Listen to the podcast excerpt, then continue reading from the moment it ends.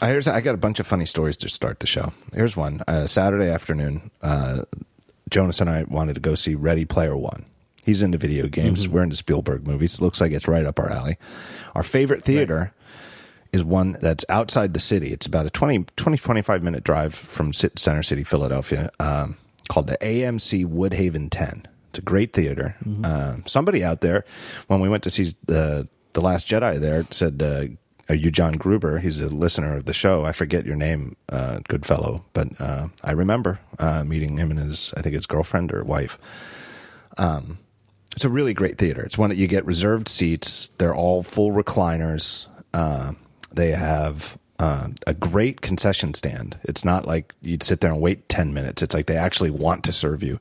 They have a bar that serves uh, beer, so you can have a beer, watch a movie. It's just, I, I'd just love to go there. It's a very clean place. I don't know how many years it's been open, but it still looks brand new. Great projection systems, great sound systems, etc., cetera, et cetera. So anyway, we get there to the AMC Woodhaven 10 and I've got my pre-bought tickets and our perfect seats all picked out from the day before.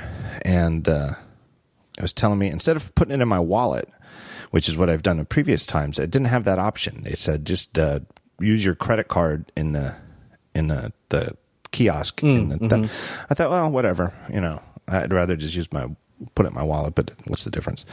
And it says, uh, "Are you sure? It doesn't seem like you have any tickets today." And I'm like looking at my email or the confirmation thing I have, and it says two tickets for a matinee on the. I got the day right, the AMC Woodhaven ten. Uh, I think, well, I gotta have to go talk to somebody, and and uh, while I'm waiting in line to talk to a guy at the ticket thing, I stare closely at the fine print, and it turns out I bought tickets for a matinee of Ready Player One at the AMC Woodhaven ten in uh, Michigan.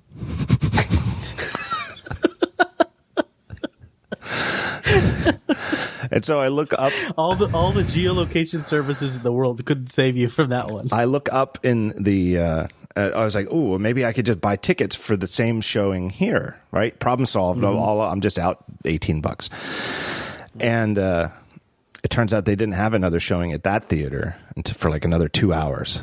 And so I, I was like, "Well, I guess we're going home." I will say Jonas was an extraordinary good good sport about it. It actually made me feel very good about uh, his disposition and his his willingness to accept, accept disappointing. What are the odds? I, I I mean, and you know what the problem is? Here's the the problem I made was I made a couple mistakes, obviously, but the problem was in the past. What I've done is I've gone to I've used the Fandango app. You ever use this app? Mm-hmm. And I search Yes. I search for a movie and then from the movie I search for the theater. And I I've told this app that the AMC Woodhaven 10 is a favorite, but for whatever reason it still sorts them by location. And like I said, it's 20 25 minute drive. I don't know how many miles it is, but it's it's by far it's not the closest theater by far to us to our house. And so I always have to scroll. So this time instead of starting by searching for the movie, I started by searching for the theater. and that's where everything went south. And that's where everything went south. Well, you know when you when you launch Safari on Google or anything. I mean, you what do you use? DuckDuckGo. You I do for the most part. I, I've Yeah. I just realized I've got at least one device that's still set to Google as the default. I forget which one it is. Might be my MacBook Pro. Yeah.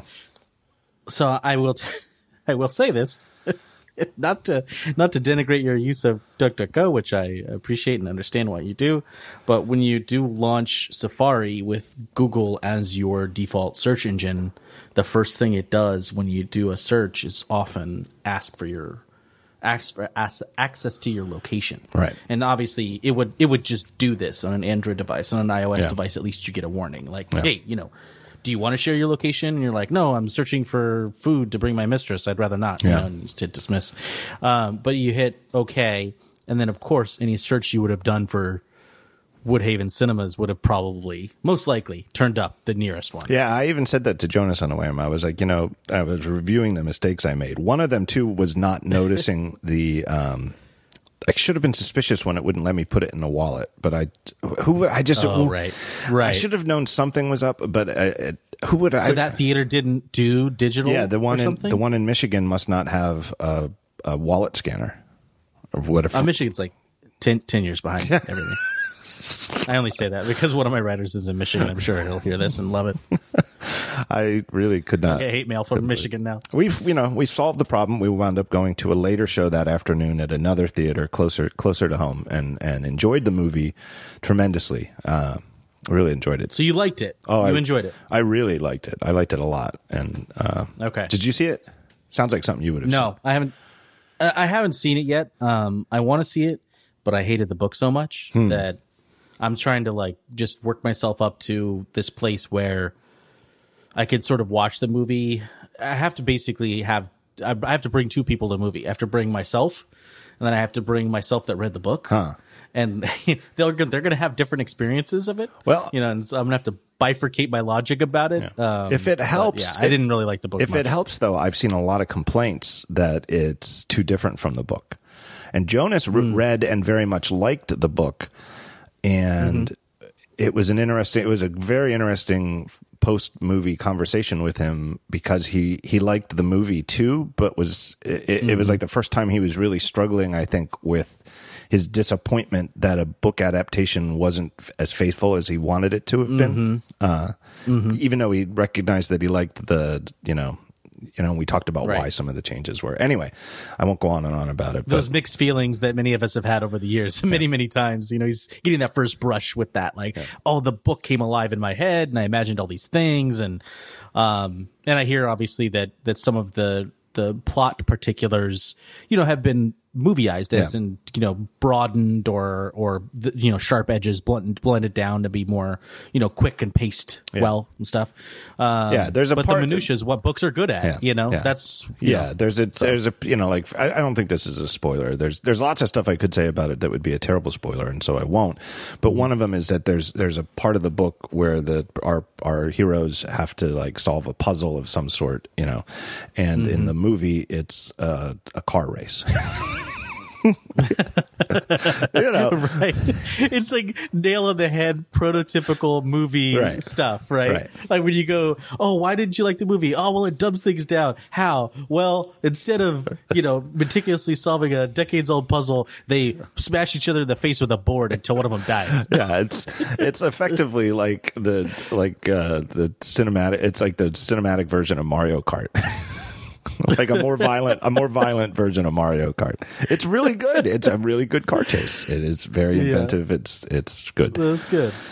Oh, here's my other one. yeah, I'll have to reserve judgment until I see it. All right, here's my other opening anecdote that I just have to get off my chest, and I, maybe if if this hadn't happened to me today, uh, I wouldn't be so angry about it. But I, I I literally lost a half an hour to this. So I've got a uh, our family account. We're on Verizon, but I also have a fifty dollar a month prepaid T-Mobile account, which I use in uh, like whatever Android phones I'm tinkering with. Uh, sometimes I'll stick that SIM into an iPhone. I'm always spooked about getting it stuck to iMessage, but you know, it's just so I ha- can have a second phone. It, you know, seems like a reasonable business expense given the racket I'm in. I got a text. I don't, but I don't check that all the time because I don't, you know, I, I don't. It's not my daily carry. I don't carry two phones, so I turned it on. Uh, over the weekend, it turned out I had a text from last week from T-Mobile saying that the uh, credit card I was using for my prepaid account had an expired expiration date uh, and I need to log in and update it. So I, I you know, put it on my list of crap to do on Monday. Uh, I log in, and it says your password has expired. You have to create a new password. Passwords don't Right. expire. That's the dumb, right? And they've got these rules, and the rules are you have to have at least one letter, you have to have at least one number, you are not allowed to use spaces, and it has to be between 8 and 50 characters. Those are the rules. Um, okay. So I start making passwords that fit these rules, and I paste them in, and uh, the two fields, and I hit update, and it says, uh, uh, "Nope, that's that's no good." And I'm like, "Well, all the rules have you know, they the rules turn into green check marks as you type as you fulfill them. Like once you Right, type the number, right. it changes." Um, and I'm going nuts. And it says it it just keeps saying the password provided does not meet T-Mobile's security policy. So I think, all right, maybe it's content blockers. It's like they're they're verifying this with JavaScript. Reload without Yeah. content blockers. Nope, same problem. Yeah. So I think, all right, maybe it's Safari. I'll go to Chrome. I go to Chrome, mm-hmm. log in, and I get the exact same thing. And I think, what the hell is going on? I was like, well, it's got to work on an iPhone. If I do it on an iPhone, everybody has, you know, they have to make their password thing work on an iPhone. Go on the iPhone. Mm-hmm. I start searching the web to see if other people have this problem. Is T-Mobile's website down? But they won't let me do Right. anything else with my account until I set a new password. Like I can't skip this mm-hmm. and go to billing. I, I'm telling you, I spent half an hour on this, and I figured out eventually that they also don't allow uh, any punctuation characters. But they don't tell you that. No, they don't tell. You You have to discover that one on your own. It's not. It's list- like a fun surprise. It's not listed in the rules, and it's not given to you as the error when they let you. They'll let you submit a password that contains uh, hyphens. Right. Like uh, mine, the passwords I was trying. I, I tried Safari auto-generated passwords, suggested ones. which have yeah, hyphens. they all have hyphens. And Yeah. um, the other system I use to make passwords puts hyphens between the words because it's, there's so many systems that don't let you use spaces. I literally Mm-hmm. lost a half an hour to that. And that is the stupidest thing I've ever heard because it's actually less secure. Like they're the ones, the stupid assholes who made me lose 30 minutes, and they're the ones with a password system that won't won't accept punctuation characters. Yeah, we gotta be you gotta be extra secure. So we expired this password, and now we're gonna make our passwords easier to guess. It's just crazy. I, I really thought that I was going to have to like get a new SIM. Just let it expire. Go buy a new. I think I have. I'll be honest. I have had bad experiences. It wasn't the same exact thing, but I've had bad experiences with like prepaid and accounts and things like that. So I think I have three T-Mobile accounts because I, I have abandoned at least one account um, before because I couldn't get it to do it. And in my case, I think it was. I think it was the iPad auto-generated account that really that caused my issues Mm-hmm. because you know that thing where you get you buy an iPad and it comes with Yeah, in the yeah, US yeah. anyway it comes with free T-Mobile like 150 megabytes, which is like you open one web page these days that's that's it you're done. Um but so it's open google.com with the doodle and it's like well that's 150 megabytes. This flash game in the doodle. Really boned you on that one. Um but the um that they create that account and you know you got to enter an email and password and all that or try to log in with an existing. And it's like one of those things where you try to log in with your existing one and then like as you said you your password's expired or you haven't logged in forever. Because i have the same thing. I have a prepaid that i bounce around you know? And that um that system really led me to go like, uh, fine, I'll just put in the secondary email address, and now you can't log into that because I've like so long since gotten rid of that iPad. It was either a, an Apple demo or you know one that I sold or whatever, Yeah. and so you have a bunch of vestigial T-Mobile accounts hanging out. I don't know why it's T-Mobile. I don't know if I'd have the same problem on other networks, but I already have accounts with those. I don't know, you know, Yeah. but yeah, it's a weird one. I think they need to work on that, It makes me so mad. or not. Maybe they like it. Maybe they think it's fun. People are. I mean, people are such bad programmers. Uh, I mean, why would you make a system like this? And there's Did you see that T-Mobile tweet chain? No, um, no. That happened this past week. So that, and I forgive me, I'm not. I'm trying to hang out less and less on Twitter, but I did happen to see it as I was driving by. So I don't have the whole odyssey. So if there's some follow up that's happened in the last day or so, or a couple of days, I don't know. But there was basically a chain last week that was started because somebody somebody said something about their password to T-Mobile, and they said, "Hey, you like you." I was on the phone with your agent and they asked me for my password and were able to verify it. You know, and obviously, as you know, most modern companies don't even ask you for your password over the phone. Like they won't. Yeah. Even if, you know, you call them or whatever, they'll ask for other verification components, like maybe social, which is ironic, uh, or other things. But they, they generally don't ask you for your password. But I guess the agent asked him for his password and T-Mobile was able to verify the agent was able to verify that that was his password, and so at some point the password was like in plain text, you know, where they could see they could not hash, not encrypted in any way, where an agent couldn't just look up your password. But well, that's too many people to be able to look up your password, you know. Yeah. Um, and then they they this thread trundled out, and I guess um, basically it boiled down to T-Mobile was storing at least some of the password in plain text. I, am not exactly sure, or even all of it. Um, and the answer that the T-Mobile rep, and I, am assuming this T-Mobile rep is now canned, unfortunately. Um, not like I wish it on anyone, but they were responding to this thread. You know, you know how they do with the from the official T-Mobile Yeah. Australia. It was Australia. Yeah. T-Mobile Australia account, and then you know with the little dash MC or BR whatever their initials are, you know, for the support rep, and they replied and they said, "Well, it doesn't matter if your passwords are in plain text because our security is so awesome." Oh, I did see that. I did see. I thought it was a joke. this is real. No, I don't.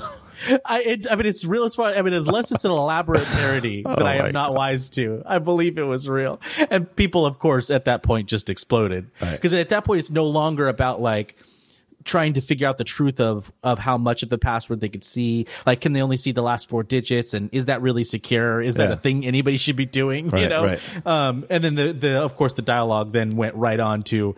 Oh, really? You're like you're claiming to be unhackable? That's your defense? you know? This is a classic stuff. I'm Oh, like, my wow. God. They really need to get it together. Hey, I should mention uh, before I forget because I keep forgetting every week. Uh, there is going to be a live episode of the talk show at WWDC. Uh, it will be Nice. on Tuesday, whatever day of June that is, uh, at the California Theater once again. Uh, top top people are working on this right now. Uh, I literally top, top men. tickets are not yet available, uh, but they will be soon. And I'm I, I know it's sold out very quickly uh, the last few years, and that's very exciting. And in a way, it makes me proud, but it also makes me very sad because I realize that there are a lot of more people who would like to be in attendance than who will be able to be in attendance, and I'm we're trying to figure out the best, fairest possible way to to make it, you know, so sorry, but I have no information to to um, to announce yet. And and I guess see, and here's the problem. Here's what I'm kind of stammering around: is people know that, and what people want, what people want to know is they don't want to know how to get tickets. They want to know where to where to go to find out when I'm going to announce how to get tickets. like what Right. what is the thing that they should be reloading constantly all day every day? Yeah, exactly. And- what should they have a monitor on? Yeah. Right. And uh, I, the one year I did it by uh, announcing it in the middle of a like one of the like a regular show, and I thought, well, that'd be fun. It would make people listen to the show. But I, I think that was a bad idea. I don't think I thought that through all the way because I think it made you know people started like you know they weren't really listening to the show. They were like dancing. You know, quick download the show and like skip fifteen seconds. da, da, da, until you get to the part and Right. uh, so I don't know what I'm going to do, but I'm very sorry about that. But we will try to live stream it, and I think last year's live stream was uh, pretty successful. So hopefully, our experience, you know, with, with a year of experience under our belt, we'll do even better this year for those who can't attend. yeah, I mean the show was great last year. Great venue too. That was I a mean, fantastic I, really, I like that venue. the loading was a little bit tight in there, but uh, after that, I think everybody had a really good time. Yeah, I have to figure out how to do that too. Uh, it seemed like because it's general admission, and like if there was a problem with last year's show, it was that everybody quick wanted to stand by the doors waiting for that. You know, we let people into the lobby, and then we didn't have the theater doors open, and it, it might it might have been like a soccer riot or something. Uh, so I don't know. I don't know how to deal with that. Yeah, but nerds don't riot, so Right. you were fine. Right. it's good. Um, they're just used to standing in line.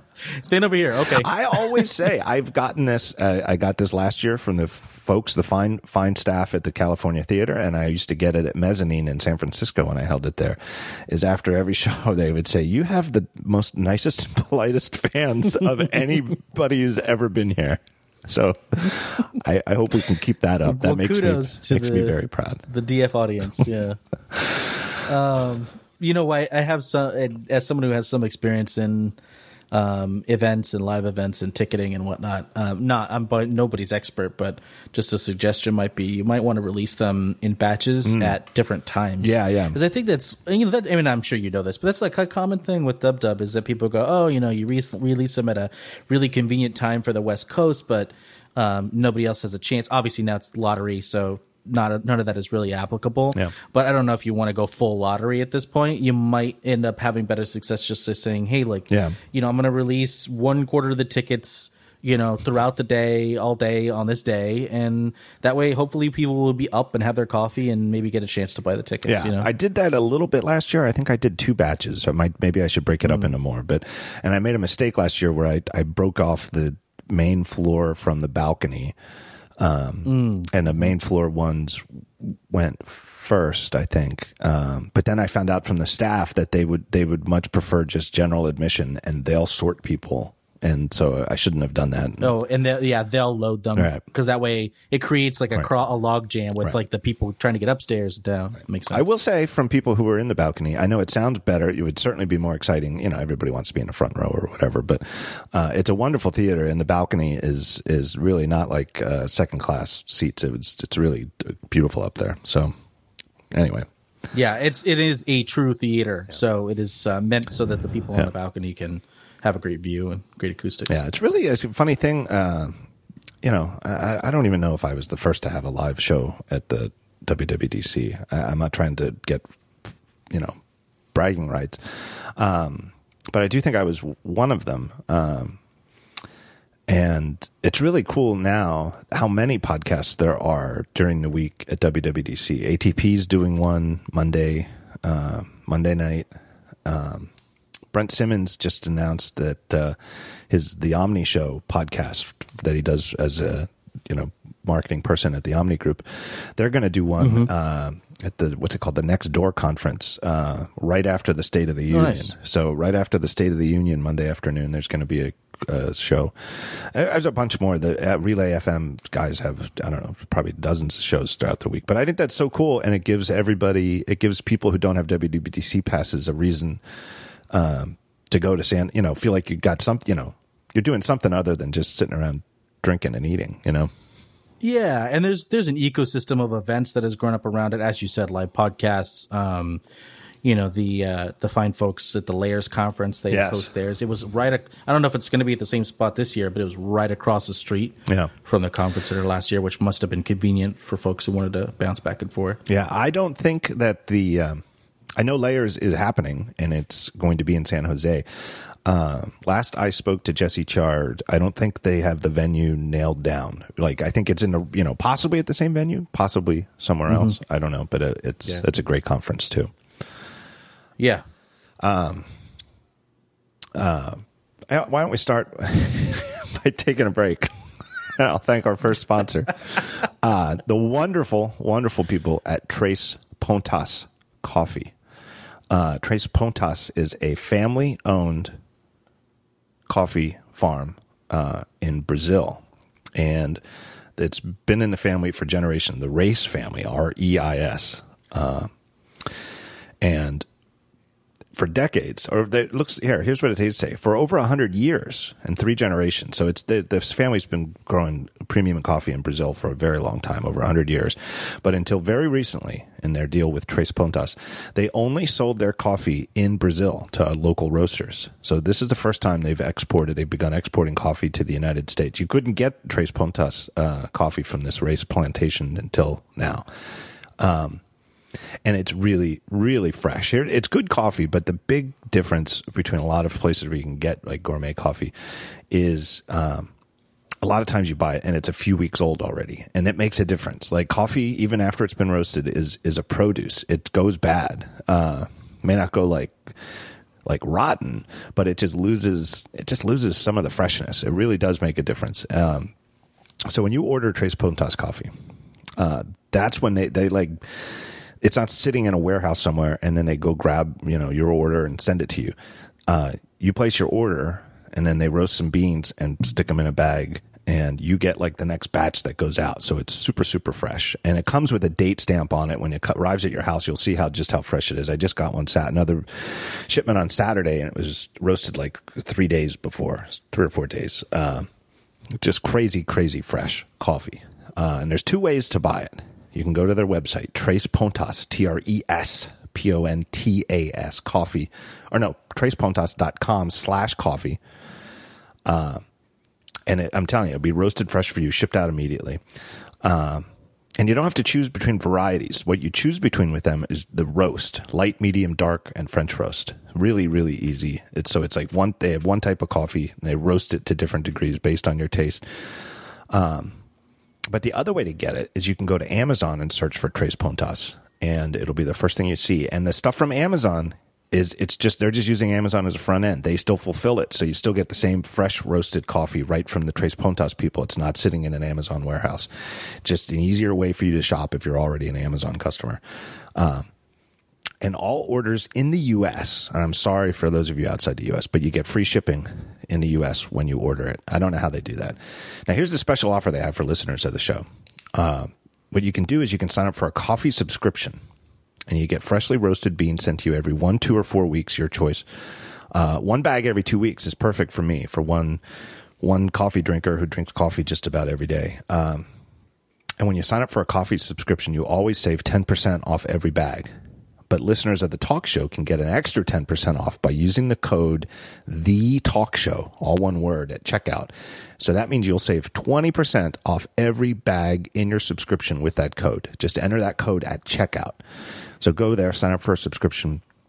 Remember that code, the talk show, and you'll save 20% uh, off every bag in perpetuity. So there you go. My thanks to Tres Pontas. Go check them out on Amazon or at trespontas.com slash coffee. Uh, you had quite a week last week. we might as well talk about this Yeah, first. a little bit. I guess so. Uh, long little story bit of a short, you got an exclusive behind the scenes. Uh, I don't even want to. Uh, it's not a look. I mean, you spent a couple hours at Apple, right, talking to their uh, product marketing and their Pro Tools group. Uh, did you do? Was it last week? It was last week when you went. Uh, God, it all blurs together. Yes, tu- last Tuesday. Okay. So tell me, you know, tell the story. Yeah, so uh, the whole uh, premise was that uh, I was going to be in a room for a bit with um, four people from Apple's, uh, which I didn't know at the time, but learned uh, as I was there uh, from their Pro Workflow group. Um, the Pro Workflow group, group is a new group that they've created um, inside and literally lives in the building uh, where a lot of their pro products are being um, sort of designed and built. And uh, that group is responsible for evaluating professional workflows to figure out ways where Apple hardware or software or a combination thereof is sort of not doing what it should or not being as efficient or as effective or whatever as possible.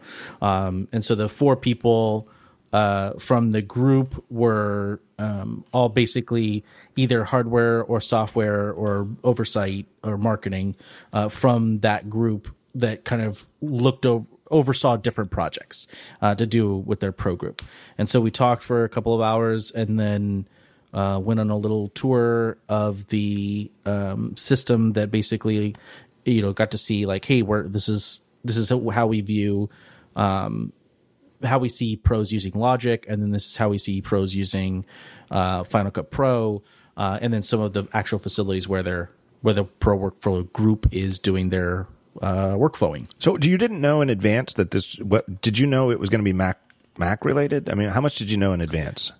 um Yeah, I mean, I didn't know a ton in advance. Besides the fact that yes, it would essentially be some sort of follow on to the year ago Right. roundtable, Right. Um, which you were at, um, where they basically said, "Hey, the Mac Pro is uh, not going to work," Right. you know, out As we And knew we it need at- to re- right.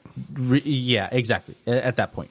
Um, and so we need to restart our thinking on this and, and kind of start this project over. So they, I knew it was going to be a retrospective on that. So obviously, you know, at that point you kind of go like, oh, okay, well, if it's going to be that, so they're obviously, you know, hopefully going to be sharing some sort of information about the status of it, which they did.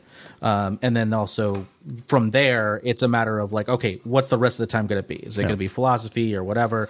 And I ended up finding out who I was going to be talking to shortly before, um, which is always helpful. I always hate going into a room not knowing who it is because It's just uh, like a few minutes to, or or some time, hopefully a couple of days, That's it's to think about what good questions are to ask these people. It you is- know, because they do, they have wildly different jobs. A lot of them. You is- can't ask the same question it, of everybody. it is standard Apple PR technique not to tell you who you're meeting with. Mm-hmm. it's I I, Yep. I hate it, but it can be Yeah. exciting. Yeah, I mean it's fine. I mean you got to be on your toes. You know, you got to walk in with you know hopefully with your thinking cap on and um, take the opportunity of the time to do two things. And Yeah. one is you know get at the truth of what they're saying and get at the you know sort of you know read their angle and then interpret it in your own way hopefully uh, but then also theoretically you're there to act as an advocate and an avatar for the audience Yeah. right like that's your job and you're not, you're not there to be like you know, oh, what is you know, what does Matthew want to know about this? Although I do take my time to do that, you know, um, in these interviews, like I'll ask a question. It's like nobody on earth probably cares about this, but I really do care about this. You know, I find this com- you know interesting. I would like to know the answer to this. But then a, a large majority of the time, you want to dedicate to, hey, if you know, in this case, all these pro users were here. You know, what questions would they ask? What would they want to know about? And you can ask the questions, and you won't always get answers. Right. you know, or the answers you get won't always be you know as revealing or satisfactory as you want almost never simply because of the way apple works and that's fine but i have you know you ask them right you you try not to be an idiot and um, ask intelligent questions but also don't you don't shy away from them even if you know that the answers may not be super satisfactory it's important that they that they're asked you know And did you know it was uh, exclusive? That it was you? You were going to be the only one there. Uh, yes, I did know that. Um, they did tell me it'll just be you this time, Yeah. and I said uh, okay, and didn't say anything further in case they changed their mind. I'm curious what they were thinking. I like I've told you we talked about this offline uh, for quite a while. Yeah. Um, but I think I think you were a fantastic choice. Uh, and if there had to be only one Thank you. person to get it, I mean it sincerely. I would rather it be you than me. Uh, because I wouldn't want to be responsible for reporting the everything that went on because it's just I'm just Mm-hmm. not good at it. You know, like that's just not what I do. Yeah, it's not like that's not that's not what gets you out of bed in the morning. I, I- you're like you're like I want to I want to like absorb it and then you know kind of spear it. I think that's your talent. Well, is that you're like I don't- Oh, I'm gonna you know I'm gonna throw my spear right at this point. Yeah, this is very interesting. Right. And I don't know how you got that story out uh, from an all day at Tuesday briefings with Apple to 8 a.m. Pacific Thursday. You know, a very comprehensive story is out. Like I, I, I, ne- I would have had like three paragraphs written. I'd, I would, I would still be like looking. It was a rush. It, there were some typos. Yeah. Uh, um, not, I'm ashamed to admit uh, at launch, but you know what can you do? I only had one person's name misspelled um, ma- many times in the piece, but I fixed it pretty quick. But you know it. It is rough sometimes with that, but you know you just kind of suck it up and do it. I mean the the real kink in it is for me like the time that I do that. I love it, but it, is I am in fact stealing time Right. from my I hate to say this, but like my, I don't know. I don't actually mean that. I'm not going to say that. But like I, I'm stealing time from the, my other duties. Right. Uh, I was going to say a real job, but that's not true. They're both my real job. But um, I do run a site, you know, and I have a lot of people ask questions about various important things. I mean, they're working on their own important stories about a variety of other things. So it's a balance. I always have to, I always find myself stealing time from that. And then I was going to Pixar the next day. So I was like, uh, you know, I'll just write this now at midnight. Well, speaking of Pixar, one of the well, uh, hold that thought on Pixar. I'll make a note of this. Yeah. The the it, we have to talk about the fact that one of the lead takeaways from this briefing was that they they confirmed that the new Mac Pro is not going to come out this year. It it'll come out next year. Um, and I think that took a lot of people by surprise, and uh, it took even more people took it as a major disappointment. You know that even people who were like, "Well, I don't know. I know they didn't say 2018, but I sure hope they do. How hard can it be? You know, blah blah blah." Um, so it, you know, obviously got that aspect of the announcement got a lot of attention. Um, But you and I talked about this uh, last year at the roundtable. Who was there? It was me and you and Lance Ulanoff and Ina Ina Fried and somebody else, right? Uh, John Paczkowski. yeah, sorry, John BuzzFeed. Paczkowski from BuzzFeed. Um, and there was a point, and I believe I don't know. Did you ever look at the transcript? I, I my recollection of this was that you asked a question, like they said, "Hey, we, you know, blah blah blah. We hit the reset button. We backed ourselves into a thermal corner. We we've we've got a very compelling pro version of the iMac for pros coming later this year, which we now know is the iMac called the iMac Pro. Um, But that we're going back to the you know the drawing board on Mac Pro, and um, you know, it, and it won't. They said, and it won't. You know, this is something that will not ship this year. And you asked a question that said something about the Mac Pro, and at this point last year, quote unquote, next year. And I believe that we we were corrected, and and the correction was we didn't say next year. We said not this year. And mm-hmm. oh, it's like you know. So, and, and there have been people on Twitter accusing me of spinning this whole thing in Apple's favor because I've said this overall. Your story on TechCrunch about this whole thing is very good news for serious Mac Pro users. The part that I'm saying is good news is is not the part that the Mac Pro isn't shipping this year. That's obviously bad news. The part Right. that is good news is all this stuff about the Pro Workflows group and how they're working hand in hand with actual professional film editors and music producers and musicians in Cupertino, in Apple's, you know, at Apple Park, working hand in hand with them as Apple employees or as, as full time contractors, if it's a shorter term thing, so that they can learn and study what these people need, not just from the apps that they're using, but that they're actually, these people uh, are, these true pros are informing the design of the new Mac Pro itself. And I think that is eh, undeniably very good news. But this aspect about it not coming until next year, it, it's clear in hindsight that they were kind of setting us up for that. My my bottom line is that I think what they were trying to say is that we're shooting for late 2018, but you know it, it could be 2019. So we're not going to say anything other than not this year. Right. And you know my and uh I did go back and look and the the phrasing was definitely clear or not I shouldn't say clear, but it was definitely not clear Right. that it was 2018. Right. Right, if that makes sense. Right. And then I I, I believe I asked for confirmation um and it, it basically it, it was like you know hey exactly what was said and when you read what was said it said it's not a product for this year. Right. That's basically what they said. And that was in 2017 Right now, and that that it basically is a means that it, it may not have been it may have been a 2018 product but it also they weren't promising that Right. and clearly obviously it's not they said 2019 Right. now, Now, so. the the trash can Mac Pro is obviously, um, you know, it, it's how much do you think that they that the they hate that in, in the product design group they must That- love that it's called the trash can Mac Pro I mean, it must be ecstatic. I'm sorry. Go Well, ahead. it's- yes, the trash can Mac Pro. it's clearly heading towards the trash can of history. the jet turbine, uh, Right. super polished, awesome Mac Pro. no, go ahead. It, it, in addition to its striking looks, it was in architecture. It was a very unusual computer. It, was not like the Right. you know PC workstations from you know companies like Dell or whoever else makes them, and it wasn't like any Mac previously made. Uh, you know, maybe in spirit, closest to the cube. Uh, you know, just in terms of density and and being like an artifact that you would really that you want on your desk. I mean, they even said this at the introduction at the introduction of it that it's this is something you're going to want on your desk. Not you're not going to want to put it on the floor.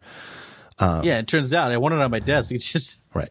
Just but know it turns out I can do anything with it. It, it you know the the you know I, I, I it's it's simplistic to reduce it to just one thing, but basically they Mm-hmm. overlooked the at the time they designed it they overlooked the growing importance of GPUs to pro computing, and that there just was a Mac, you know, there were just so many GPU problems with people who have these Mac Pros and they couldn't keep up with the state of the art and they couldn't Mm-hmm. massively parallelized by adding more because it was designed for this very specific amount of GPU heat output and that's that's it. Um, right. And so they more or less told us this last year. Really, I mean, I, no, mm-hmm. actually, no more or less Yeah, the about fra- it. he used the phrase thermal corner specifically. Yeah, that was and that was right? in relation to the GPU. Right. We Yeah. painted ourselves mm-hmm. into a thermal corner. Um, and so it was very, you know, and they didn't have anything to say about what what will the new Mac Pro look like, other than they did use the word modular as an adjective. You know, that it would be a modular mm-hmm. design. Uh, but unsurprising, you know, it, it's given as it was, uh, you know, extraordinary how much information they gave us. It was extraordinary that they, you know, more or less admitted to a major mistake on a, very uh, on a product that sells to very few people, but it is extraordinarily important to them because it's, you know, mm-hmm. their livelihood is done on these machines. Um, I think there was an assumption on an awful lot of people's parts that they were just going to, uh, you know, more or less go back to the philosophy of the cheese grater Mac Pros, and we'll just make a big aluminum box, and we'll just put the most powerful Intel Xeons that we can buy from Intel in there, and have a bunch of slots for other stuff, and um, call it a day. you know, I don't think people are yep. expecting it to literally look like the the cheese grater that uh, preceded the trash can I'm sure they love all these terms. cheese graters, trash cans. But if I use these terms, you'll know what I mean. Um, right. Like somebody on Twitter who was clearly frustrated, and I see it is they somebody like tweeted at me, and I did laugh. Like they're obviously angry, but I appreciated the joke. Is that they said that they could literally just put it into into old uh, Power Mac G3 boxes that they still have lying around, and I would be perfectly mm-hmm. happy. You know, go back to the old Bondi Blue uh, right. Power Mac G3 boxes and just as long as you stuff it to the gills with you know powerful workstation stuff. You know, it, it, I lost count of the number of people saying how hard can it be. Uh, you know, and I think if what they announce next year is just a big, big PC workstation box, uh, you know, that's more or less just put a big, put everything in a big box and cool it. I, I guess we will have to ask, hmm, why did that take two years? I just get yeah. the feeling mm-hmm. that they've got something else in mind. That no, they are not. You know, they are definitely going in a very different direction from the trash can, but that they still have a very ambitious uh, plans for something that is not yeah. not just the Mac OS running on a workstation you could buy from Dell. Mm-hmm. Yeah, like not not an. officially licensed Hackintosh, so right. to speak, uh, of just uh, kind of generic parts. Yeah. I mean, I know everybody wants like NVIDIA GPUs and they want them, you know, in a box and they want to maybe be able to add one more and then replace it when a new one comes out. And I, I appreciate that and I don't disagree necessarily. Um, I mean, I certainly, I have a PC and I, I use it for gaming. Um, I don't use it for much else, to be honest, because I can't stand Windows, but I as modern Windows, especially like last version of Windows I like was like 95. It was I use like like it was okay. Right. Um, but the the feature of being essentially feature of being able to replace that GPU and get an upgraded gaming experience for me has always led me to you know keep a PC around and say, hey, if I want to play Destiny at 60 frames per second you know, with all of the the water droplets and all of the cool stuff turned on, I can do that. And the the fact is that I don't I don't see that as the way that Apple is thinking about their machines at all. Um, and I know, obviously, I'm talking about consuming games, not making games, but p- people that build games use roughly this, you know, similar hardware. Um, I think that it is the the term modular keeps sticking in my mind because they did emphasize again in this chat. Uh, I asked, I said, you know, hey, uh, you know, obviously, you know, whatever you want to say about it or not say about it is up to you. But can you characterize this modular thing? How important is this? Is does this still stand? In other words, yeah. have you have you changed fundamentally? Your thought process on the Mac Pro since we last talked. And the basic gist is no, we haven't changed the fundamental architecture of what we wanted to build since we last talked. Now, of course, I don't know how much of it they had done then, but you know, the the arc of it seems to be continuing on whatever trajectory they had set um, a year ago. Um, but they said that modularity was absolutely a core part of it, whatever it is. Um, I just don't know if the idea of modular that Apple has in mind is going to be the same modular that uh, you know uh, your average pro who wants a cheese grater with multiple slots has in mind. Yeah. Um, I don't want to put you on the spot, but so I'll just speak for myself, and I will say that yes, there are times when people at Apple uh, will answer my questions, but answer them off the record or on background or something like that. I will say on this on the whole iMac Pro and Mac Pro front, um, everything and it's it's extraordinary how much they told us, but everything that they told me about it was on the record. There, I, I didn't know anything about the iMac Pro before it was unveiled at WWDC, other than what we wrote about from the roundtable, you know, last year that they have a just just had a, a pro-minded config of the iMac, 27-inch iMac, in the works, mm-hmm. and they did say last year it would be later this year, um, and that they think it's going to be the most commonly bought desktop for professional Mac use for the most number of Mac users. Um, Mm-hmm. I don't know. I didn't know anything else about it. I don't know anything else about the upcoming Mac Pro other than what is on the record. Uh, so I have no inside information. I don't have any little birdies who work on this on that team. Um, so what I'm speculating here is entirely my speculation. This is not really. This is there's no background information. My guess is that they decided that the trash can was a mistake a while before the roundtable, maybe even a year. I mean, because they knew they knew how many hundreds of uh, years that that they'd gone without even like a speed bump. Uh, mm-hmm. I mean, it. You know, I'm sure that they were embarrassed by that. They certainly didn't let on that they were embarrassed last year. I mean, they're Apple, they're pros, right? You know? um, but they knew. I mean, and so they must have thought. Here's what I think happened: is that you know, obviously when they launched the trash can, they certainly didn't anticipate that they were never going to do a significant update to it.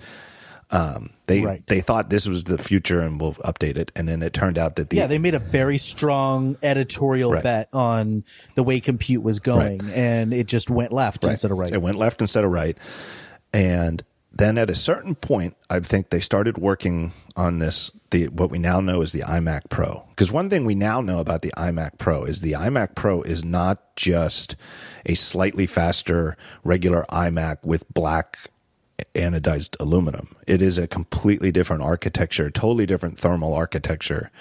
Um, mm-hmm. and it you know uses an entirely different class of CPU and GPU. Um, and that you know the totally different thermal system is exactly why, why that was necessary, right? You'd put if you put the iMac mm-hmm. Pro's mm-hmm. internals into a regular iMac, it would melt. It would it would it wouldn't work. Um,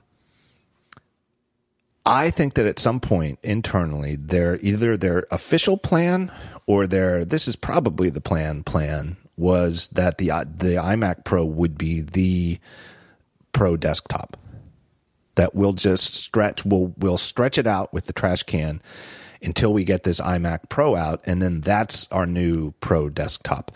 And I think what mm-hmm. happened in hindsight, you know, I mean, I think at some point last year or probably around March, I think it was probably right before they called us in for the roundtable they had like a, a, come to Jesus moment where they were like, you know what? Here's here's the type of pros who even this you know iMac Pro, which is shaping up to be a great device. Every I mean, I haven't seen a bad review of the iMac Pro. Everybody, no, it's very well received, very yeah. well received. And I think you know by by early last year, I think they were must have been far enough along to know exactly how good it was going to be. Um, but I think they had a moment internally where they were like, but wait here's a use case, here's a use case, here's somebody who this isn't enough.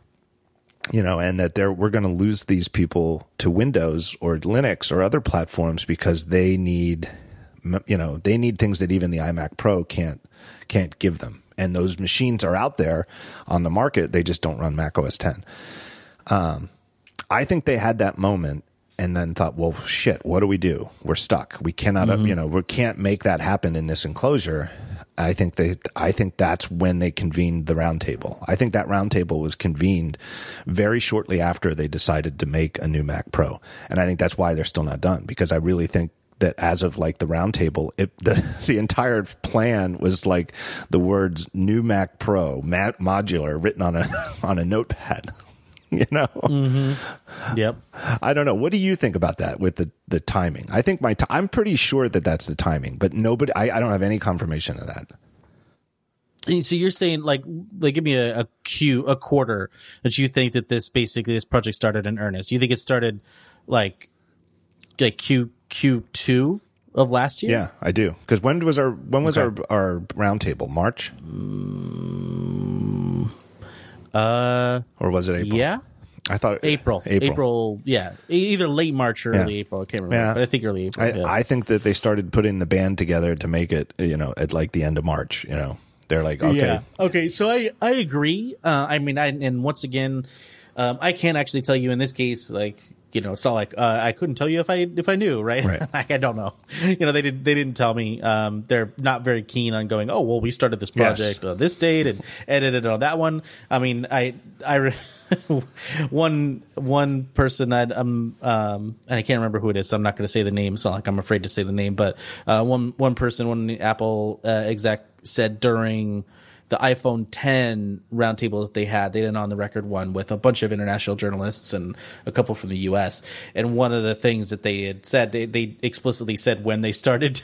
Basically, when they locked, and one of the PR people there was like, "Ah," you know, like they don't want to know when designs are locked and when they're shipped. Not honestly because the that lock date is all that secret or special, because it's really not. It's just like an arbitrary date where they're like, okay, you know, begin the things we can begin now. Um, we think we have this design pretty much set. Um, and it's more about not giving away competitive information. Like, Yep. hey, if we lock this, Apple was able to lock this in November and ship it in December or, of the next year or whatever, you know, that, um, that, or September of the next year, that information is maybe mean nothing to the average person, to be honest. Like, even if you were a reporter and you found it out and put it in the story, the average person may not know or care. You know, who cares, right? It's like, okay, great. You know, it, it took them uh, like nine months to build this thing. All right. But for another manufacturer or for an analyst, this is incredibly valuable information that they can reverse engineer essentially into a lot of uh, additional competitive advantage, you know, competitive information that can give them advantages either in purchasing or manufacturing. So eh, that, that said, there was none of that slippage here. Like they didn't say, "Oh, we started the project in X, and you know we're going to ship in 2019." None of that. Yeah, so I, my conjecture basically is the same as yours, also based on just my uh, vibe and not any actual information. Yeah.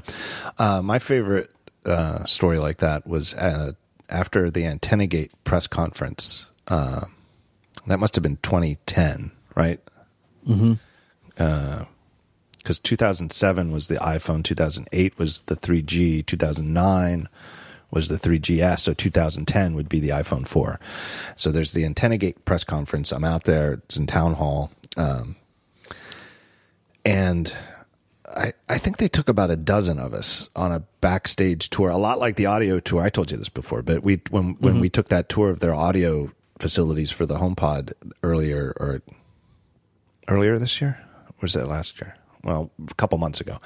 Um, they took us on a t- tour of their antenna testing labs, uh, and it was guided by like their head antenna engineer.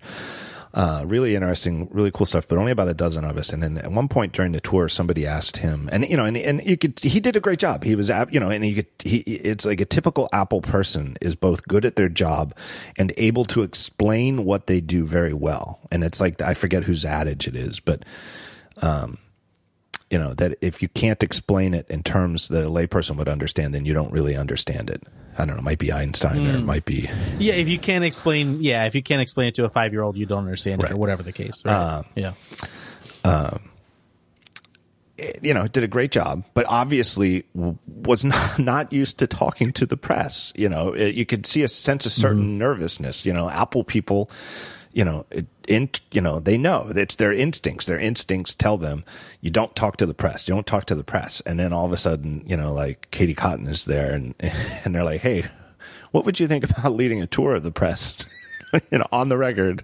you know, uh, but somebody asked him how long they'd been working on the external design of the uh, iPhone 4 antenna, and he just said, "Oh, about 3 years." And uh, Schiller was on the tour, not speaking, but just walking around with us. And Phil Schiller jumped in and just he was ready for it, and he just said, "We're not here to talk about Yeah. timelines." You know, he didn't like bark at him or anything, but I noticed that he like immediately jumped in and was like, "We're not here to talk about timelines," because they just even when they were like, oh, op- "Let's open the kimono here, let you see how we test these antennas," and revealing all sorts of Right. things we'd never reveal before. They don't want to talk about how long they were working on something.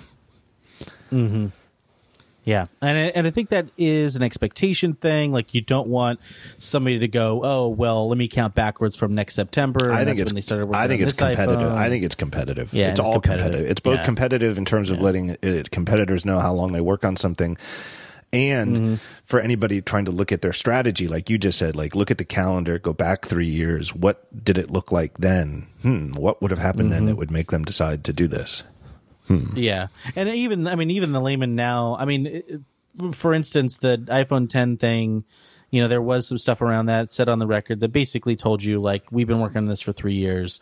Um, you know, they very explicitly said things like, you know, this years it, the, that whole Yeah. context, uh, the context for that conversation was around the FaceTime or not FaceTime. Um, the Face ID thing, you know, and everybody was like, "Oh, you just threw Face ID in there at the last minute." Like all these reports came out, and they're like, uh, "No, first of all, you can't. It's impossible. And second of all, like we locked this thing way before like you you even published your piece, so you know, you know." And like that that situation, I think is it allowed us to see a little bit more of, hey, this really is like they're deciding these things three years ahead, and yes they can because they're nimble they can make final decisions on things as late as lock date right? They could say hey this thing and and what i heard basically and this is this is not on the record this is not an official and it's not even off the record it's just what i heard through people right? Is that they they had very they had a phone without the the um the second camera in it when they launched this the two camera Yeah, phone yeah. Uh, what was that six or seven or what I, they all blur together Yeah, might have been this. whatever the plus was Yeah. with the two cameras. Yeah. They had one without, right? Because you know, what if it doesn't work? Right. Right. They had like a design ready to go. And then at the last minute they're like, ah, let's just do it. Right. Like they felt they could do it and they felt they could get it done. And so they locked that design and essentially stepped off a ledge. You know, and eventually of course shipped the twin lens. But you know, that that kind of you know, takes it takes guts. It takes like a supreme handle on your supply chain. It takes the ability to like inch that thing that kind of major decision later and later and later. And I think the people that treat that as like, oh, they don't know what they're doing. It really is. It does a disservice to like the engineers actually trying to push the envelope Right. as far as they can. Uh, you know, to the bleeding edge of what's possible, Yeah. and then they ship that thing that's barely possible, and then people are like, "Oh, well, you just did this at the last minute just for giggles," and it's like, "No, man, you know, no, we had to try really, really hard to do this, and then we did it, and sure, like it works like." 80% as well as we say it does on stage, right? But then we get it there the next iteration and yada yada. Right. But anyhow, I think that's the same kind of thing they're working on with this. That if they are making decisions on the Mac Pro, I think that they, you know, they would have had to made major architectural decisions a while ago now. Uh, but I think they could definitely make some real gutsy calls still late in the game. You know, I think at this point those are done. Maybe, maybe you got a couple more months to figure that out. Um, if you're shipping 2019, and let's say you assume maximum potential, like in other words, they're going to ship it late 2019. I'm not saying they are. They did not give any indication. But if they're going to announce it, like it's say a dub dub, and then ship it later in the year, you know, you figure right now it's not as i mean i don't know what the design is maybe it is but i, I would imagine it's not as mission critical as like a smartphone to get Right. you know that that kind of lineup done where you're doing that really fine tooth like eh, you know 16 different components uh, coming together all into one component which goes into another 250 components Right. i don't probably not at that level but it's still got to be pretty soon that they're locking that down um, and if if so if they're locking it down in another four or five months let's say or a little bit more than that they have a few months left to actually make major decisions about what they're going to do and you know if that's not the case then they figured it out and they're they're plowing ahead and whatever they're just doing manufacturing testing and whatnot but i don't think so yet Yeah. i think they're not done yet in other words Yeah, and I don't think I don't think we're going to see a preview of it at WWDC. Um, I could be wrong. I mean, they obviously did it last year with the iMac Pro and shipped later that year. And if they, if I guess if they think they're shipping early 2019, they could. Um, but I don't think so. I think there's it, it's a different situation this year, you know, and I feel like with the iMac Pro, they could show it and everybody knows what an iMac looks like. It, it, you know, the iMac Pro looks like an iMac. It's just black and therefore cooler. Uh, whereas I feel like they're doing something with this that they don't want to spoil too far in advance. Mm-hmm. You know, and one thing yeah. you have to recognize is when Apple makes a successful hardware product, all of a sudden, a lot of other competing products start looking very similar. um, Even if they have absolutely no reason to do so. Like, have you seen all of these Android phones coming out with a notch? Yeah. It's it's really yeah. like it's like it's a, amazing. It's like a tag. Like I have like a tag in my and a lot of them a lot of them don't even have anything special no. there. It's just like regular cameras. like you can just put a regular camera in the frame. Nobody's going to kill you. You know what I mean? It's they they're copying the worst aspect of the iPhone 10. Like in hindsight, now months yeah. into it, I'm fine with the notch. I, th- I I get it. You know, I still think though it's the worst part of the phone. I I can't wait for them to figure out a way to do all this without a notch and just have the screen go edge to edge, corner to corner. Um, they're copying the the one part of the phone that everybody th- agrees is actually. I don't know. think anybody at Apple likes it either. No. I never had a single person tell me, "Oh, the notch is great and lovely and we right, love it." Right. It was we the notch needs to be there. We think the the cost of the notch or whatever right. you want to call it. Right. They don't even call it a notch. They hate it. No, they, you know, they, but that's that, another word that they hate. They call yeah, it the sen- they, they call the it the notch. sensor array. yeah, whatever it is. Yeah, um, but they, that area that area on the phone is there. Nobody loves that it's there including the people that had to put it there. Yeah. They were like, "Hey, we could do this. What we think is a really awesome forward-looking thing, and we could, you know, all of this kind of works. Like the corners could be used for things, and we could push the rest of it edge to edge. And this is the way we chose to do it. And and it makes sense completely with Apple's design language that they're going to utilize those little corners instead of putting black all the way across. Right. because they're like we don't need black here so why put it there right? That's their you know that's the gets to the core of what how they're they design products. And like that that whole thing was literally just in service of those cameras. It was not by any means because they thought it looked cool. Right. And looked awesome and so for somebody who has no need of it to put it there, it's like, you know, really? I don't know. The, it's like putting a spoiler on a minivan. The Android phones that are coming out with notches are both the most like uh, uh, I slap my head on the forehead. Uh, I slap my forehead on the table. Like I cannot believe they did this, and simultaneously the least surprising thing of the year. Uh, mm-hmm. I love the stories. They had stories. The Verge had stories. I think from uh, Uh, was it Mobile World Congress, whatever the the the big cell phone conference was that was a couple weeks ago, where where these handset makers show off upcoming phones that haven't been seen before, and there were several right, of them. Yeah, MWC. There were several of them that had fake iPhone 10 style notches that didn't even have a version of Android installed that was aware there was a notch there. So they were it was like drawing underneath of the notch, like all those notifications that line up on on Android. Right. And it, it was awesome. one where like the, the, the date or time was clipped. it's just like, what are you doing? I can't believe it.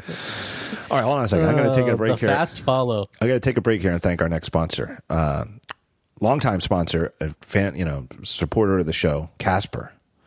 Uh, you, know, you guys know Casper. Casper makes uh, innovative award winning sleep products. Well, here's the deal they've got a new mattress that they call the Wave, and it's their most innovative mattress from the sleep experts at Casper. It's the first mattress of its kind to relieve pressure at 36 different points so you can feel relaxed in ways you never thought possible. It features advanced temperature regulating technology to help you sleep cool and comfortable without overheating during the night. It has five layers of superior foam including a cushioning top layer for maximum comfort. It's their biggest breakthrough in sleep technology. Um, and one of the things that they studied, and I mean this, they really do have uh, mattress engineers. This is, you know, they, Casper doesn't just buy mattresses from some, uh, you know, Chinese factory and just slap a Casper sticker on them. They really engineer these things. And one of the things they looked at with the Wave is trying to create a mattress that works as well as possible, whether you're a back sleeper, stomach sleeper, or a side sleeper. It works great for all three types of sleepers. Uh, me personally, I got to tell you, I do all three. I'm a, I'm a sort of a every two hours if I wake up, I'll, I the only way I get back to sleep is to like change. So I'll you know flip around or turn on my side or whatever. So that sounds good to me because I'm all three. Um, now, the Wave is also designed to keep its original form, so you'll be supported for years to come. This is supposed to be a very, very durable mattress. Um, it's just a great product. I love these guys. Uh, now, when you buy the Wave, your Wave purchase comes with in home white glove delivery and setup for free. That's just part of the cost of the mattress is they will just show up with a white glove team and set it up in your bedroom just where you want it, just so. Um, and here's the best deal: if you're a listener of the show, you can save a hundred bucks off a Wave mattress by going to Casper.com, C A S P E R, Casper.com slash talk show 100. That's talk show because you're listening to the talk show, and 100 because you're going to save a 100 bucks. And then just use that promo code talk show 100. Uh, so Casper.com slash talkshow 100 with promo code 100. Terms and conditions do apply, but you'll save 100 bucks with that code. My thanks to Casper and a Wave mattress. Um, what is your take? What is your take on this angle that before we drop it of why why are they bothering to uh, over engineer? Are they taking? Are they going to just make a different type of mistake like the trash can Mac Pro by over engineering mm. this and not doing you know, they have the humility to admit they made a mistake and they're starting over.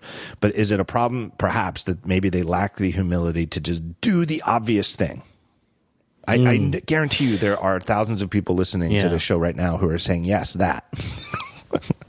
yeah, just do that thing, please. And secondarily, and, and I, get, I get it. Second part, second part of the question is okay if you want to go and uh, have John Ternus and his team go off and build the supercomputer of Apple's um, ambitious dreams. Okay, but in the meantime, how about you just stick a big Xeon in a box, call it the Mac Pro, and sell it to me? Right, right, yeah. Put like put your B team on just just popping this thing out while your A team goes off and um, you know applies quantum right. mechanics to aluminium right. and uh, comes up with something new. I mean. I think there's two major possibilities. One is that they are in fact figuring out the best possible way to build what we have considered to be a PC, you know, box, like a, a tower computer, right? That's one possibility.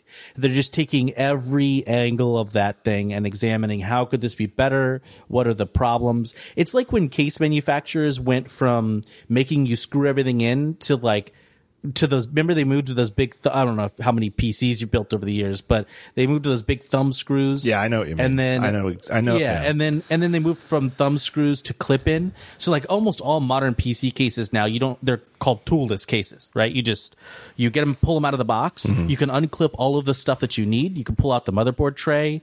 I think some of the mostly the motherboards still need to be like punched in or screwed in because they've got the posts for for uh you know electric uh uh, insulation and whatnot, but and standoffs from the the metal cases and stuff. But I think even some of those are clip in now, and as you can clip in pretty much every major component, like a hard drive and a and your you know all of this stuff. But there are a lot of there's a lot about PCs that are still complete BS. Like cable routing is dumb. It's so stupid right? right? Like that you have to figure out how to route cables inside this case for work for airflow. And I know some people like that's their that's catnip, right? right. like, like I had a buddy who would route his cables for weeks before he actually finished his piece. But he was like he would route it and then like put it aside and come back to it the next day. Like, hmm, yeah, did I do a good job? Well, I, you know, I get it. And it, I, I, get all that. It's like but, people who have a hobby like painting miniature figurines. It, it I, yes, I get it. Yeah. I don't, I don't, I, I don't have that hobby, but I don't, I don't mock it. I, I totally get how it might yeah. be extremely satisfying to spend days at a time on a single tiny little figurine, and that you've got this uh-huh. entire army of them ahead of you. Uh, and I think right. that for like the people who like building their own PCs, like you're saying, the cable uh, management is, you know, uh, routing is is sort of like that hobby, you know? Yeah. Yeah, the airflow, the cable management. I mean, you know, testing your airflow and all that, figuring all that stuff out. Like, and those are that's like self-built PC, PCs. But I think a lot of the same principles apply to when you buy one. So if you buy one and you say want to upgrade it, uh, it still requires that you open it up, that you have to look at a PC slot, that you have to look at a motherboard, you know, that you have to like figure out these the guts of this thing and say, okay, well, what do I want to change here? And I know there are some pros that build their own PCs that are very vocal, you know, or or have built their own machines over the years that are very vocal on the web about how um, you know, they, they just want this thing, this, I, you know, let me figure it out. Sell me, uh, can go buy an NVIDIA card and throw it in if I want to upgrade all this. That's great. But they, they are also being myopic and they don't want to hear this. And I'm sure I'll get email, but I, I firmly believe that pros are some of the most myopic consumers out there on an individual level because each one of them is so immersed in their skill. They're incredibly skilled, incredibly uh, good at the thing that they're doing. They've steeped themselves in it. They've made the, their lives work to figure this thing out. And frankly, usually they're intelligent, they're driven. You know, they have a lot of things that kind of make them that kind of person. But that doesn't necessarily come part and parcel with you know any number of other professional pursuits outside of say software engineering or even hardware engineering or engineering at large, right? Like there are definitely pro pursuits that lend themselves to being willing or able or desirous of sort of being able to manipulate the innards of a machine you know, in that way. Yeah. And then there are a bunch of pros in other fields who are just as driven and intelligent and capable and, and, you know, just masters of their craft who couldn't give a flying F about what the, what's inside the machine or how it looks or how to you know install a graphics card or want to do any of that right and so you, i think you have to like one thing that i was told you know that they mentioned several times was that pros are an incredibly diverse bunch mm. you know that the pros as a group are not a monolith at all. And that some pros may love the iMac Pro and that'll service them. Other pros do not want that at all and they want this more modular design and that's understood. But the fact that Apple sees the breadth of that and I know that people think, oh, hey, just give me this thing that I can throw a card in and it's good and it's all I want is power and all of that. But I, I believe that it is myopic to think that that is all all pros want.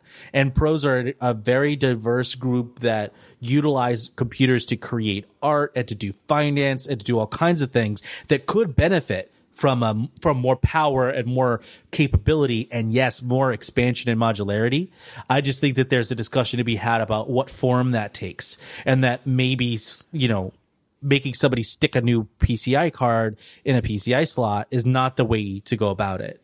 And I think that's basically the discussion that happened inside Apple, which is why we didn't end up with that or haven't ended up with that yet. Yeah. Uh, I, I guess, you know, I, I, I feel like it goes hand in hand with the eGPU revolution.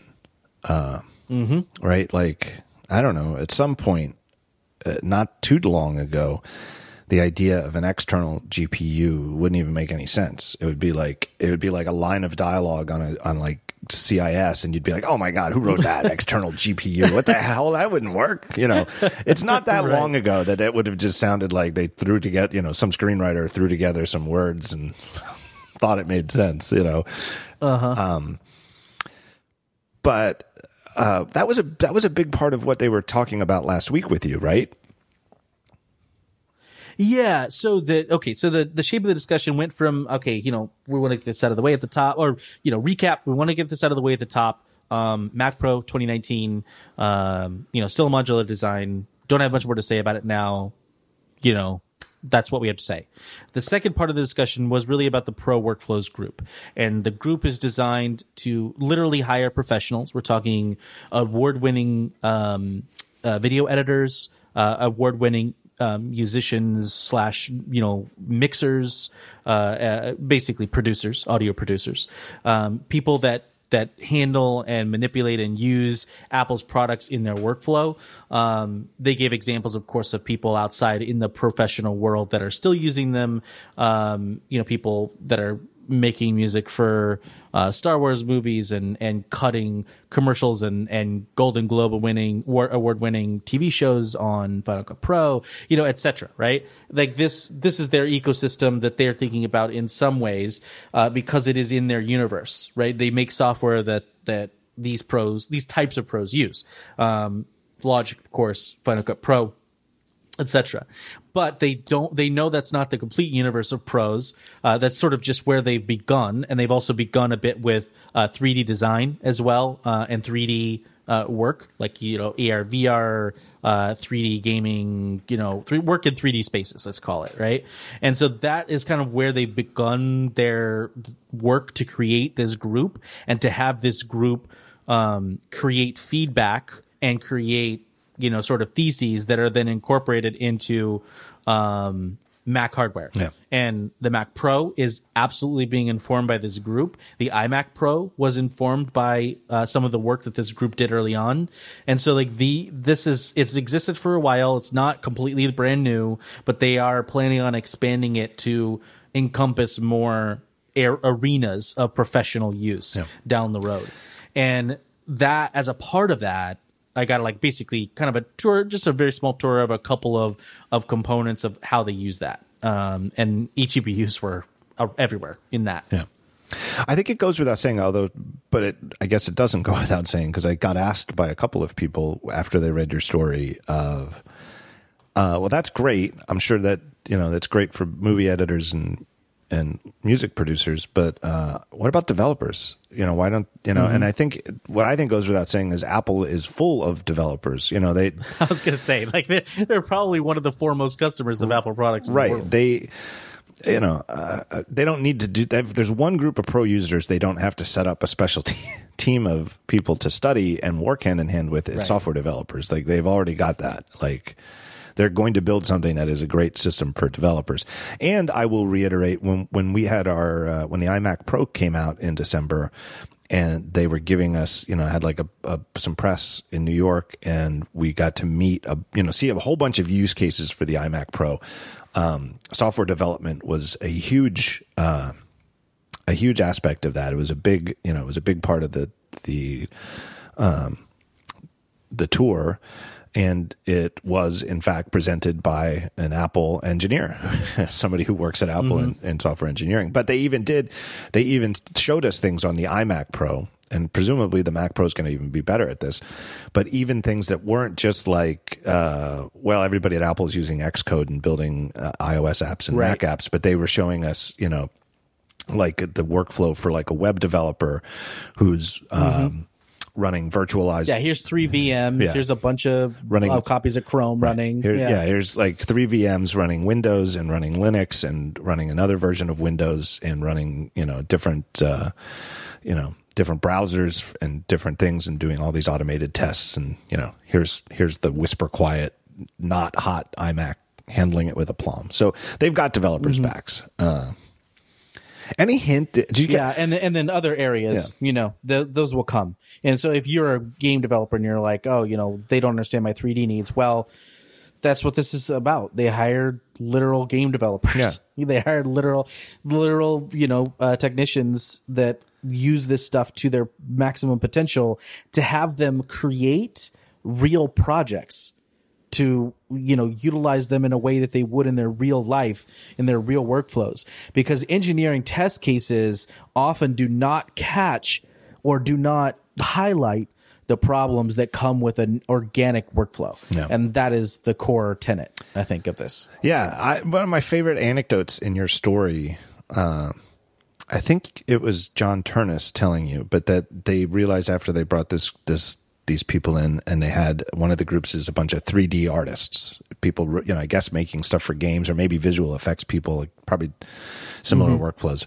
But 3D artists, they're doing real work there at Apple. And they observed that one of the I don't know what he I, he wasn't going to throw the whatever the software package is under the bus, but whatever software package they're using, there's a palette that they open, and it turns out professional 3D artists open this palette like a hundred times a day. And it took mm-hmm. like what do you say like five seconds every time? like six six seconds to six to ten seconds or something to open right so that's a six second delay to do what you want to do a hundred times a day. And even if he's fudging some of the factors, even if it's only three seconds and maybe you only open it 25 times a day, that still is the sort of thing that it really annoys you. And so they like dug deep into it and it turned out it was all the way down at like the software driver level where it had to get mm-hmm. fixed, but they fixed it. And now it's like they hit the key to open the palette and the palette is instantly there.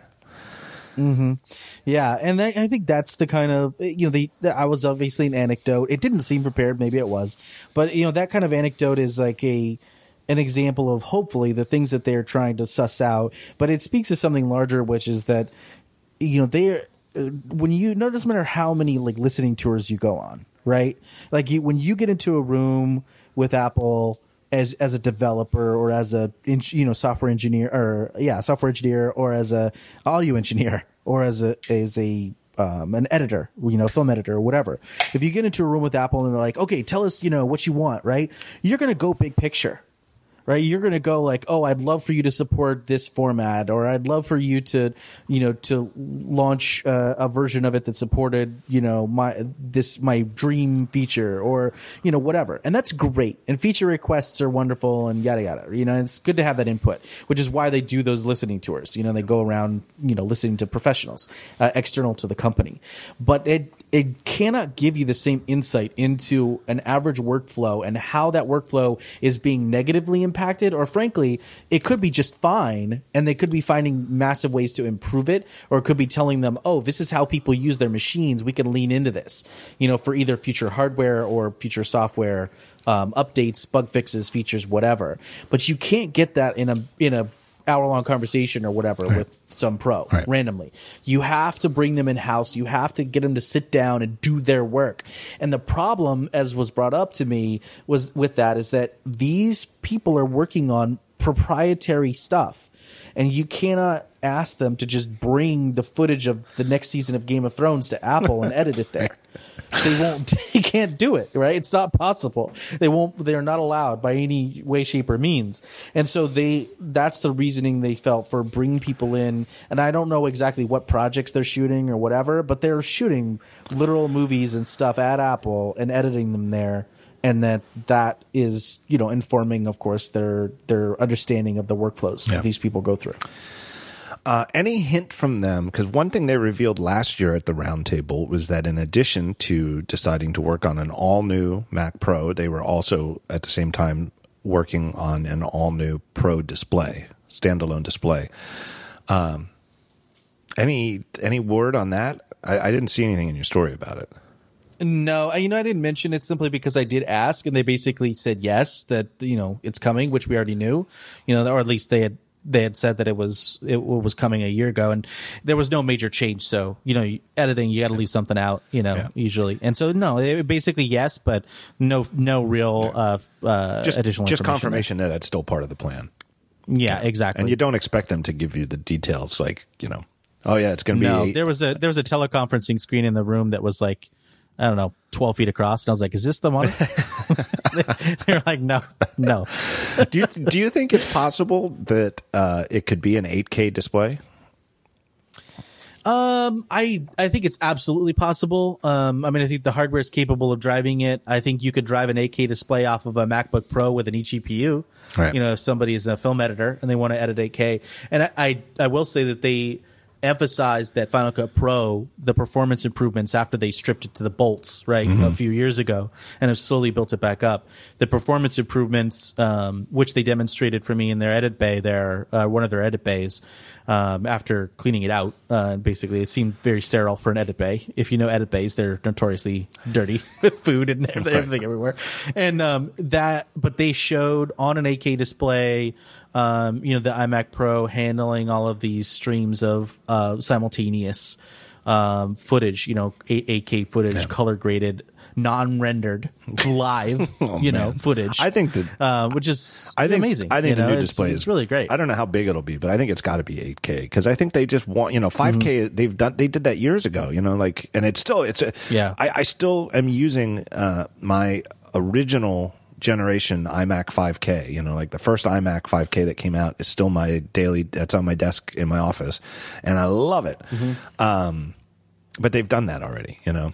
So I kind of feel like yeah, and they- they're I mean the 8K TVs are out there. You know what I mean? They're and I'm not saying they're everywhere. They're not abundant, but they are. You know, Yeah. the displays are out there. I think even Dell has an 8K monitor now. Um, and the TV that they showed me was 8K, and like 8K HDR is what most people are like editing Yeah. in, or most you know modern modern shooters who have like these red cameras and other Right. high end cameras, and then you know everything because then you can master it down to anything and it looks amazing. You know, um, but you have it's future proofing. You know, you have that archive. Um, as a let's say you shoot your movie, your feature Right. film in 8K, uh, you're able to then you know in 10 years or six years or five years or whatever um, remaster that and offer it as an upgrade it's the same thing when it happened with 4k Yeah. when you know apple said oh hey itunes can support 4k now and all these studios came out with 4k stuff pretty quickly well that didn't happen you know because they like figured out a way to make it 4k Right. it happened because they shot it very or scanned it from film at very high res and then were able to offer that stream pretty quickly I, I keep thinking in the back of my head that I sort of hope that what they're building is a modern day Mac 2FX. The Mac 2FX was mm-hmm. sold from 1990 to 1992. It was the fastest Mac ever made at that point. And it retailed, starting price was $9,000. So it, it was priced from 9000 to 12000 according to Wikipedia. And which A is, bargain. Which is how I recall it. I just recall it was some number that made me want to die because I was uh, I was picking up my brand new Mac LC with a. Uh, but the, the basic idea of what I all I mean by it is let's make the fastest computer we can make, right? And we've got Right. You know, if if ten thousand dollar computer is out of your budget, we have other we have great iMac systems for the desktop that start at a very reasonable price Um, you know, let's build a machine for people who have the money and the need professionally to get something uh, truly extraordinary. Like, what could we do if we made a fifteen thousand dollar Mac Pro? You know, I'm not suggesting that would be the starting price. I'm just saying, uh, you know, but what if the starting price was quite higher than the iMac Pro because it's so you know, and and that it's worthy on the on the performance front. Like the Mac 2 FX, you look at it, and I'll put a link in the show notes. It, it was from the beige box era at Apple. It was didn't really look all that much different, or and it certainly didn't. I wouldn't even say it looked better than other Mac 2s, you know, in the Mac 2 family. Um, but the performance was extraordinary. Um, you know, and for some people that was worth it. But the other thing that made me laugh is talking about 8K displays is look at the display on that picture from the Wikipedia thing.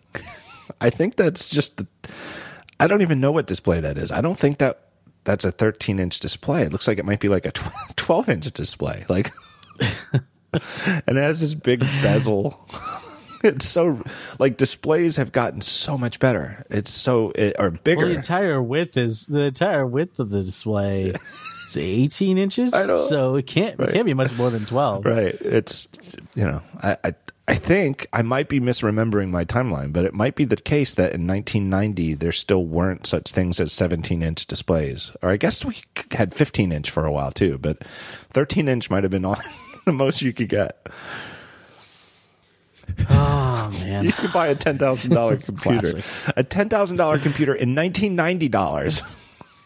So it's probably Yeah. at least at least like a fifteen, sixteen, seventeen thousand dollar computer in today's dollars. I don't want. I don't even care. yeah. Wikipedia says that the, it was equivalent to 16,800 in 2017. All right, there we go. So it's a seventeen thousand Yeah. dollars starting price in today's dollars, and you'd use it with a display. The si- Pros, are you ready with for Apple's $18,000 Mac Pro? right, and the you, the best display you could get was the size of an iPad Pro. yeah, and and about one one sixteenth the resolution at the most. yeah, what like six forty by four eighty probably. Yeah. Um, not even resolution technically CRT, but um, Right.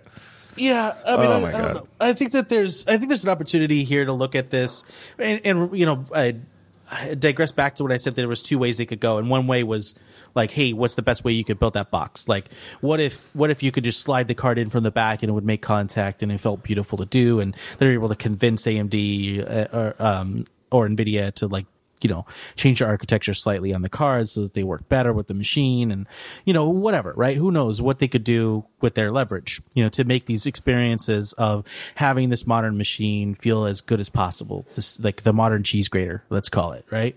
Um you know can't cut your fingers. It's impossible. Um don't have to screw anything in you know you can clip everything in. Uh dead silent you know whatever whatever the case uh, water cooled you know, etc. But then you, the other way you could think of it is like, hey, what if you know the because they were very hot on eGPU right now, and yes, uh, admittedly, it had just shipped. You know, support for it had just shipped, and so they were highlighting it for me, just like, hey, we've got you here, so we're going to show you a few things that utilize eGPU. Which is totally understandable. Um, one of the demos that I got was this, you know, kind of insane uh, you know, detailed. I mean, it wasn't that insane. It's like a, a typical graphics card stress test type thing, but it had like a planet with a bunch of asteroids around it that were actual geometry, not a particle effect. Mm-hmm. And um, they pushed that on a Mac on a MacBook Pro, and obviously very poor frame rates uh, on a MacBook Pro natively for a stress test like that, um, using the internal graphics card. And then um, they did a demonstration which was fairly impressive. If you know anything about the way that um, systems uh, recognize graphics cards. Um, if you remove a graphics card from a system, uh, usually the computer crashes just immediately because it's like I have no idea what what you just did to me. You've just right? taken off, it doesn't, taken off one of the lobes of my brain. Yeah, exactly. It, it would be like yeah, if you separated. yeah, right. I was using the rest of your brain's like, hey, hey, hey, hey, hey, hey, right? Um, so you know, it's immediate shutdown, just falls over like a rag doll, and it's like, I, I don't, whatever, man. I'm, I quit. And so what the uh, what they demonstrated though was um, they had two eGPU units, uh, one with a like an AMD 580 or something in it, and then the other one had the Vega part, uh, the one that's in the iMac Pro or something like it. Uh, I think they said it was the Vega part. So, um, but that basically is like one of the beefier GPUs you can buy, and so they had those two lined up. Um, you plug in one, it takes over the rendering. Um, obviously, it hands off. Um, any modern application, uh, you know relatively new application built for OS 10. Um, either I can't remember whether it works out of the box or whether there's some small change you can make to where it understands this. Um, but they also said, actually, I'll, digress. I'll get to that in a second. But yeah, so that it'll understand the handoff and says, okay, I'm stop. I'm going to quit using this GPU here on board. I'm going to start using this one. And then they had a uh, monitor plugged into the back of the GPU, the eGPU. And then, of course, the monitor comes active and it's pushing that monitor, hmm. um, and also pushing the content on the on the MacBook. So it's actually really clever the way they handle it. Just one Thunderbolt cable, boop, right? Just plug it in. You now have a new GPU. You unplug it, and if it's an older application, it just it just, just destroyed. And if it's a new application, it completely it handles it fine. They actually have a dialogue for older applications where it says, "Hey, yo, you know, this if you want to if there's like, you know, a little GPU icon that appears in the bar and you you eject it, you know, you click on the little icon and eject it before you unplug it. And when you go to eject it, it says, "Wait, you're going to want to save anything you're doing here because the moment you unplug this, it's going to go into psychosis right. and just quit, you know, just crash on you. Um, and I told them, of course, nobody has ever removed any peripheral without first ejecting it properly. So this is going to be fine. there's, no problem here at all. Right. Um, but newer applications will handle it gracefully. You unplug it. There's a small, essentially a suspend and then it says, Hey, I'm on a new machine now. That's literally the thought process of the of the app. It says, "Oh, you just opened me up on a new machine." That's new, configured differently with this new graphics card, and then it takes off and, and unsuspends and goes from there. It's like a save state, um, but it happens incredibly quickly and gracefully, from what I observed. Um, but then they did one further, which is that they plugged in two. So they plugged in one that was the 580, and then one that was the Vega and so you have two Thunderbolt ports essentially, and utilizing the bandwidth of those, you know, beefier controllers, um, which is the whole reason they went with four Thunderbolts and not legacy stuff, uh, which, you know, some people will complain and whatever. I'm not your complaint department. Um, but the, the, well, I mean, I got a bunch of flack on Twitter, like, why, you know, I don't use these GPUs. And it's like, well, I don't know. You may, you know, you never know, right? right? Like maybe you will. Um, anyhow, that's the decision that they made to enable this kind of thing. And they, um, they plugged in both parts they fired it up again, and of course, you know, you could see that the the most powerful one takes over, and mm. it says, "Hey, this one can handle the most load." But then they loaded up uh, Cinema 4D, which is a, a 3D rendering application that is used by visual effects people yep. uh, to render scenes from movies or high end commercials and things like that. And you saw that uh, we saw that together yep. at the iMac Pro. The iMac demo. Yeah. The highest. Right. Uh, the, they were saying, "Hey," but you know. literally the highest of the high end visual effects. I mean, I'm I'm not saying that yes. there aren't competitors yeah. to Cinema 4D. I'm just saying no, that there are people using Cinema 4D to make, uh, you know.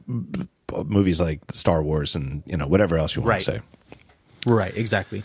And so the way that it worked is you plugged in both GPUs and you had the machine, and then you told the window, the viewport, um, which is the way it works in 3D software. You tell a viewport to start rendering, or you tell it how you want it to, to render. And so you start the viewport rendering, and then what happened is they actually had three little thin green lines that popped up on the screen and this is a Cinema 4D feature, right? It's not a OS 10 feature, but it, the the green lines obviously supported by OS 10 popped up on on the viewport, and it essentially showed you a sli- a slice of the viewport was being given to each GPU, and I I asked them whether it was like this was allegorical, you know, or actual, uh, and I think it's actual, but if somebody out there wants to correct me, that's totally fine. You know, that's that's all good.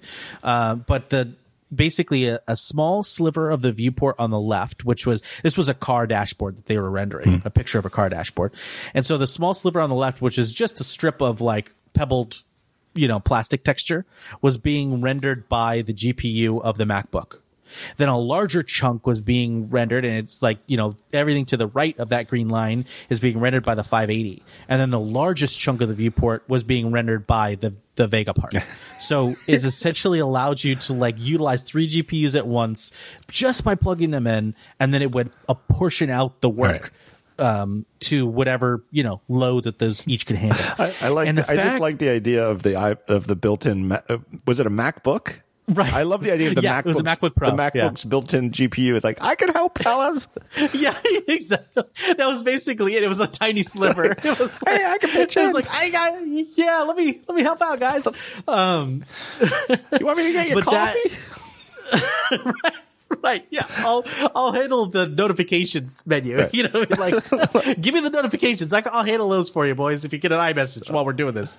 Um, but that that was very interesting to me. This philosophy of like, hey, you know, how much compute power do you need GPU wise? You know, for a GPU bound uh, in- instruction, and and you can have that instantly, and not have it when you don't want it when you want to move away from your desk or walk away or carry your work with you or whatever, it's not about like, okay, I got to transfer files and do all this stuff. Like if you're doing truly GPU bound work, you can get a MacBook Pro and still do that work, which is amazing. Right.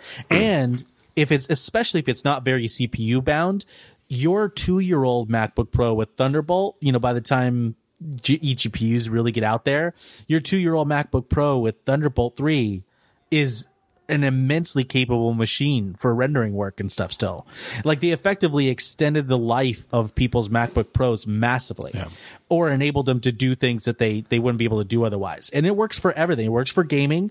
Like if you got a MacBook Pro and you want a game, there's this company that makes this little puck thing that you could take with you and plug it into your machine in a hotel room and boom, you got a gaming rig. And that works know? that works now? And that works it's today? really cool.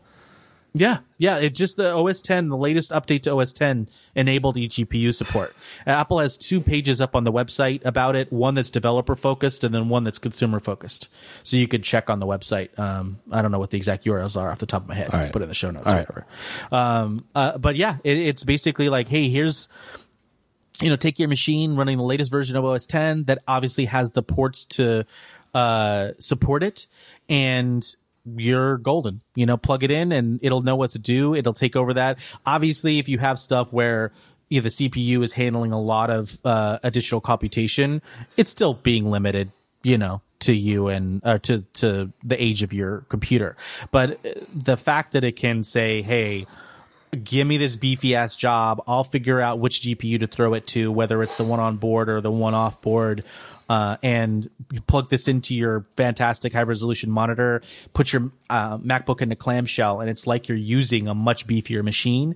To me, seeing it live and the way that they're just swapping in and out and all of that, it says a hell of a lot to me about the way they think about modularity. Yeah. So I don't know that the new Mac. I mean, uh, don't believe me. To be honest, I say all of this, and then I'm like, don't believe me because I was the person who, when the original Mac Pro was coming out, the trash kid thing, my feeling was like, oh, it's going to be module, all modular, right? And like they're gonna, you're gonna plug in your GPU if Right. you want it, and and hell, maybe even the the cinema display will have its own GPU, which that doesn't make any goddamn sense because then you got to replace your CPU, your your cinema display, you know. So don't listen to me about this, but.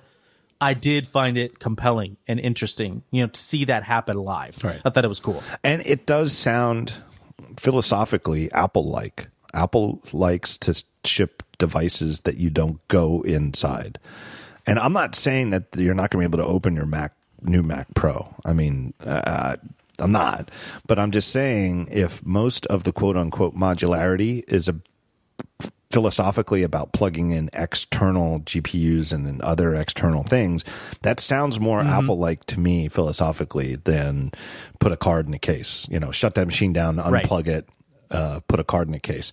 Hot swappability, just plug it, unplug it. You know, you're doing this stuff, uh, you know, that requires, uh, you know, the best external GPU money can buy, but you're, you've got to get out of the office because the uh, cleaning people are coming through, going to be running vacuum cleaners and stuff. So you just unplug, go to a coffee shop for an hour and work on something, an aspect of the project that's not GPU intensive. You know, you're like at a wireframe level or something. Um, but that you just un- unplug it and pick up your MacBook and go. That's actually kind of amazing. Like you don't have to save, like you said, it's nuts. you don't have to save shuffle the files around and switch to a different machine because now you're on a MacBook and open this thing up and you know you could just go to a different part of the building and you know uh, just keep using the machine. Right. And you could do setups. Like a lot of the stuff they talked about, some of it was with logic as well, but a lot of the stuff they talked about was, um, you know, being able to, to do setups and things like that. I mean, think about it like, uh, from a, a rendering perspective, like the MacBook Pro can handle a decent amount of geometry, you know, in bare polygonal form, right? Or wireframe or whatever.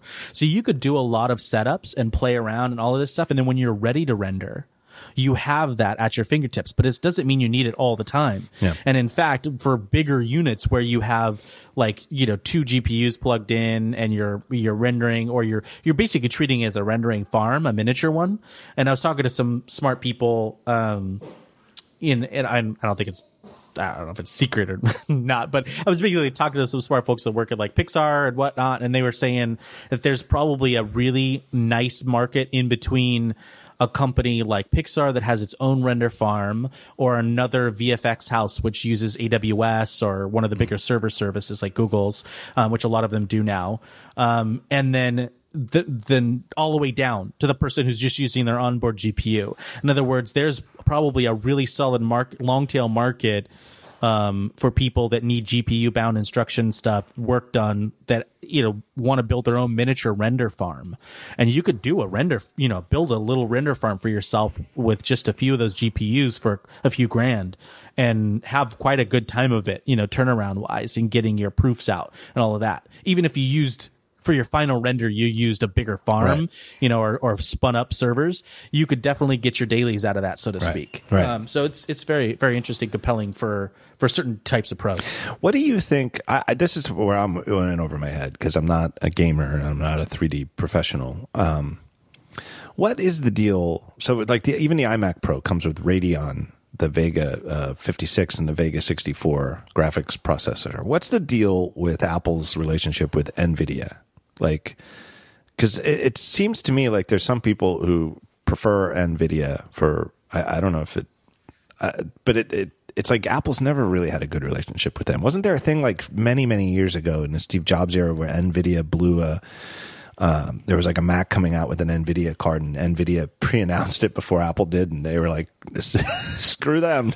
that I don't remember that. I, am sorry, I, I could be misremembering, but uh, do, what uh, what do you make of that? Is that is it is it a thing or is it not a thing? You mean like the Nvidia versus Apple type thing? Yeah. Or and it like does um, does the new Mac Pro need to support Nvidia? Uh, oh, I see what you're saying. Yeah. Um, I mean, I sure as heck would like it to. I mean, I think that there's a lot of you know, Nvidia is thinking correctly about a lot of stuff, and they they are smart. I mean, I, they the Nvidia, Nvidia and all GPUs sort of got really kind of blindsided by the cryptocurrency or crypto industry at large. Mm. Um, you know, and they they really you know, it, it steamrolled in and really skewed the prices and availability and everything of all these cards. And so I think they're still kind of dealing with being that and trying to establish a place for themselves among purpose built AI processing as well, like AI CPUs, um, because CPUs that are purpose built for AI or, or coprocessors that are purpose built for AI is a huge thing. And it's going to be like the next big wave in chip growth. Um, at least that's the conjecture. But I think that they are they are in a position of strength when it comes to games and gamers, all of that, um, because they, but they do support, you know, Mac, right? Like they, and they have for a while. The NVIDIA GPUs have supported right. Mac since, um, I mean, like early last year, I yeah. think there was a nice wave of like additional support for the Mac. So I don't think that there's any acrimony there. Um, I don't, I don't know if it's an absolute must that it should right. support NVIDIA cards, but I sure as hell would hope so. Um, I I would say that like you know if it, eGPU that's NVIDIA, like there's no reason that should work any different um, from an A, AMD GPU that you plug into your um, your machine. So I'd say it's a must that that works, but I don't know whether or not they will use the part if it's of that model where the cards are internal. Right. You know, it, they may just go with one partner, and that partner at this point will probably be AMD. I mean, it's on the wall, right? Um, the alternative is, of course, is that there have been rumblings forever that Apple wants to build their own GPUs. Yeah. But I think that will come very, very, very far down the road for anything but their smartphones or, or their small devices, their compact devices, because that's where all of the advantages yeah. like power, you know, and and uh, battery usage and stuff come into play. Yeah. That's what they're building it for. They're not building it because they can make the most powerful one. Yeah. They're building it purpose built. Yeah. All right, let me take a break here and thank our third and final sponsor of this show, Squarespace. Now stick with me because the end of this is going to be different than Squarespace ads have been for the last couple of, uh, I think, a year. Um, but you, you, guys know the basic gist with Squarespace. It's the all-in-one in-browser website building hosting platform. You need a website. You go to Squarespace. You can get a free trial to start, and um, they do. Every, they have everything. You can get your domain name. You pick templates you pick what features you want on your site, anything from a, a, catalog with an online store to a podcast or a blog or a catalog with a blog. You know, it, really, it, the sky's the limit. It is totally creative. It's not like there's like three preset rigid things that you choose from and that's it.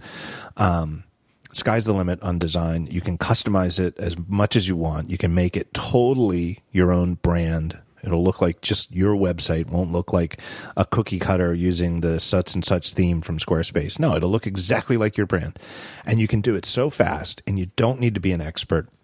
And if you do get stuck, you can contact them and get award winning help. Just talk to somebody. Um, it's really, really great. Uh, it's a great product. I highly recommend that the next time you need a new website or the next time somebody you know comes to you for a website, which is even better because then you're just totally off the hook for everything. You don't have to be the person they talk to when the website goes down or whatever. Uh, they could just call Squarespace. Everything you do is Squarespace. Sites look professionally designed. It looks like you're a total pro web designer, even if you've never designed anything in your life. Uh, intuitive and easy to use. And if you sign up for a year at a time, you get a free domain name registration. So start your free trial today at squarespace.com slash talk show. Now that's the new thing. See, for a while, for a year, they were just doing squarespace.com and then you'd remember the talk show when you pay or something like that. Uh, but now they want you to go to a, a landing page, squarespace.com slash talk show. Uh, and when you do sign up, make sure you start there at squarespace.com slash talk show and use the offer code talk show to get 10% off your first purchase.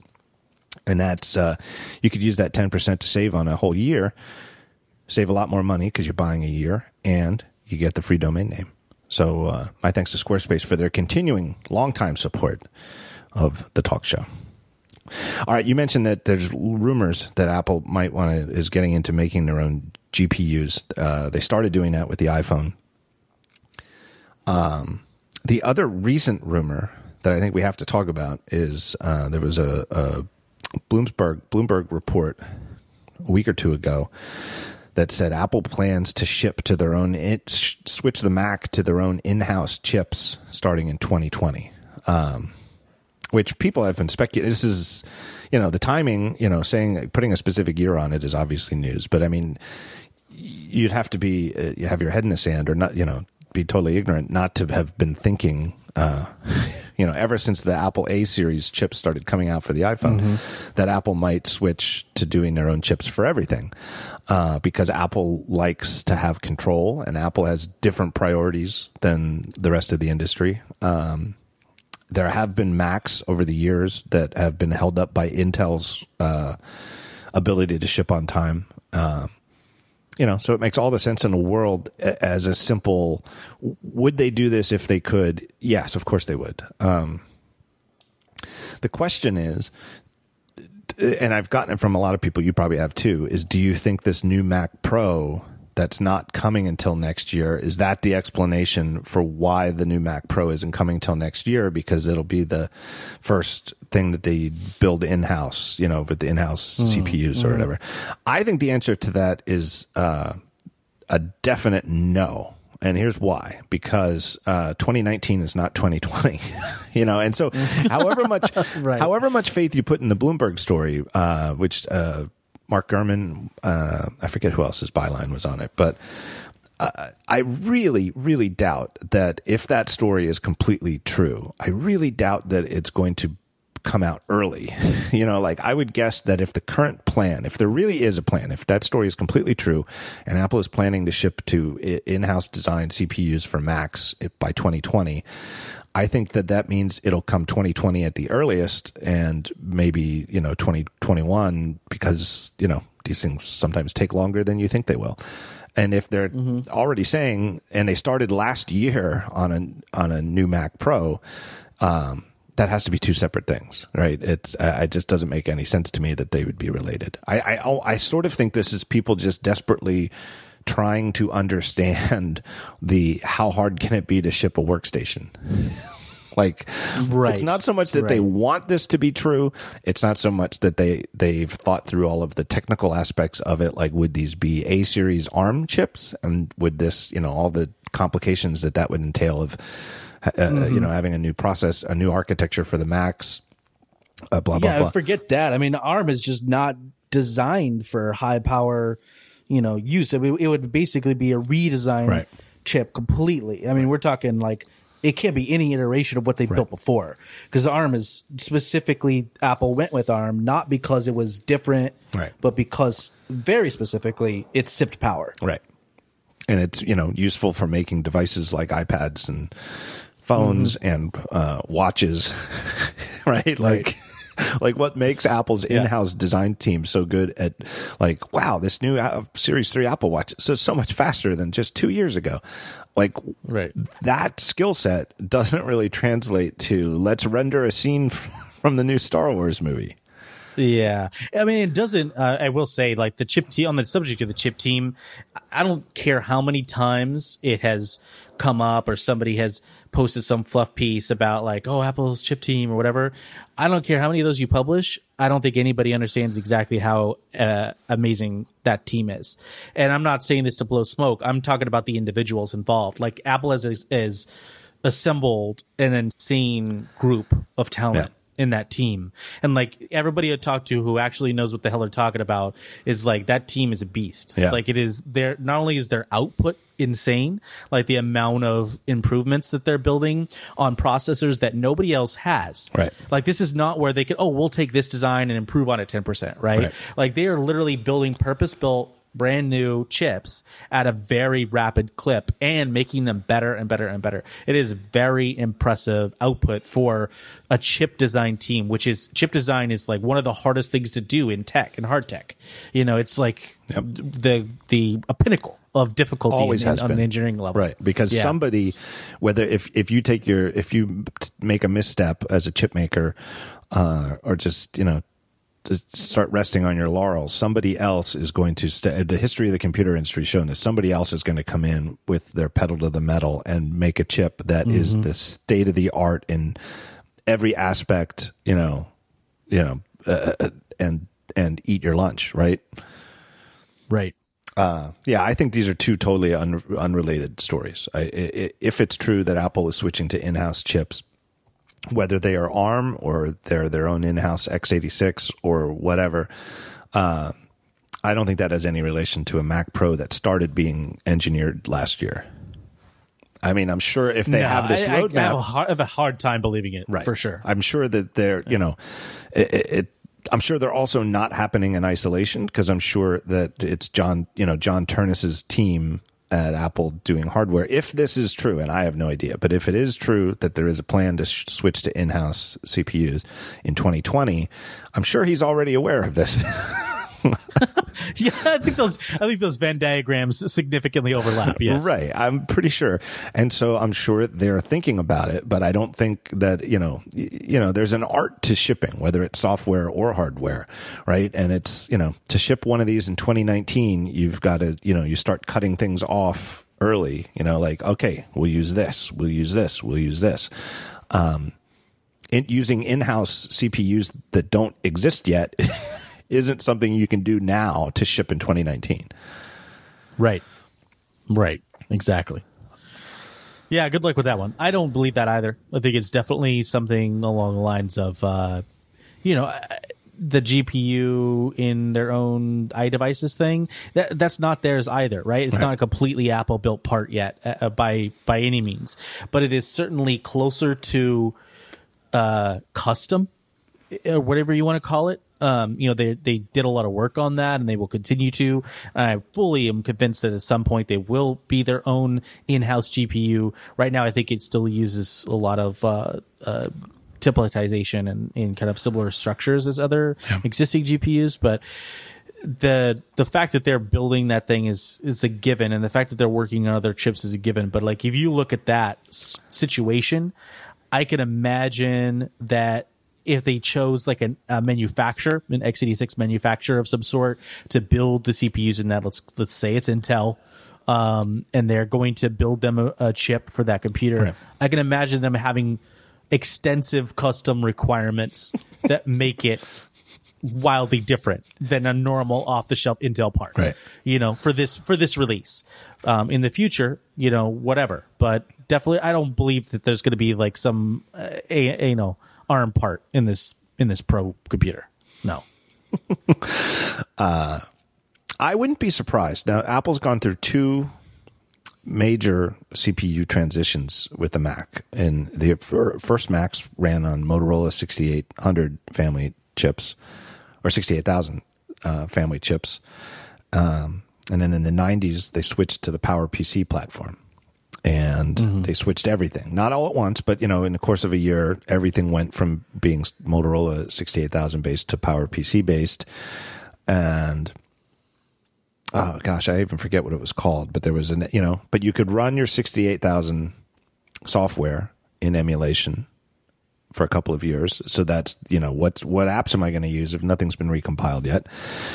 Um, and then they sort of did the same thing when they switched in uh, 2005 from the PowerPC to Intel and they had a I remember the name of that one. That was called Rosetta, and Rosetta would let you run your PowerPC code. Um, and I don't believe it was. I think technically speaking, and uh, I'm sure John Siracusa will appreciate my exactitude here. Uh, it was not an emulator; it was a transcoder. Like it transcoded 68,000 and 68,000 instruction set um, to no, I mean PowerPC instruction set to Intel on the fly. Um, but effectively, it's an emulator, and from the user's perspective. But then again, in, in it, within a year, the entire product line had been moved to Intel. Like every single Mac, you know, after the first one shipped a year later, when you go in an Apple store, every Mac was on an Intel processor.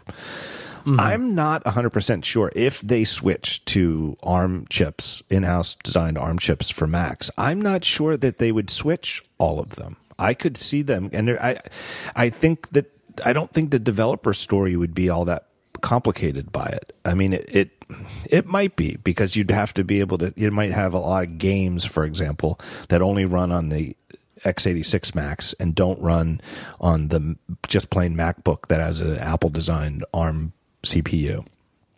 I don't know. That might be too confusing mm-hmm. for people.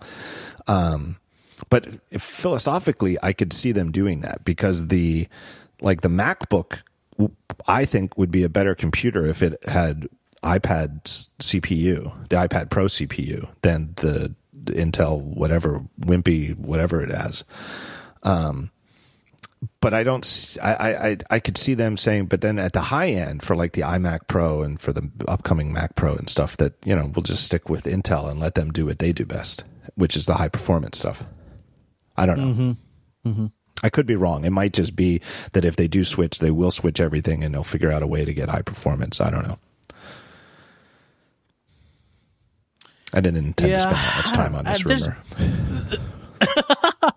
Yeah, I mean, I think it's an interesting one, and it, it's it's as it's compelling every time it comes up because people are like, well, hopefully they're thinking this, and it's not just from a, a shock and awe perspective, right? Which is like, oh yeah, they're switching from Intel, and it's going to upset the business world. That's all fine, right? But it doesn't really matter to most users, and I think that the the compelling part of it is, is what could Apple accomplish if it was freed from, um, you know, completely from Intel architecture and able to do to build a processor that was part and parcel with every other decision they made on their hardware. Right. And if it's not at a point where that they could do that, and then where that contributes to significant gains in performance, or frankly, if it's Apple, we're talking about uh, whether the fans turn on or not. Um, you know, if it, if they could feel that they could get a significant lead in that stuff, and users will notice a difference, that's when it makes sense.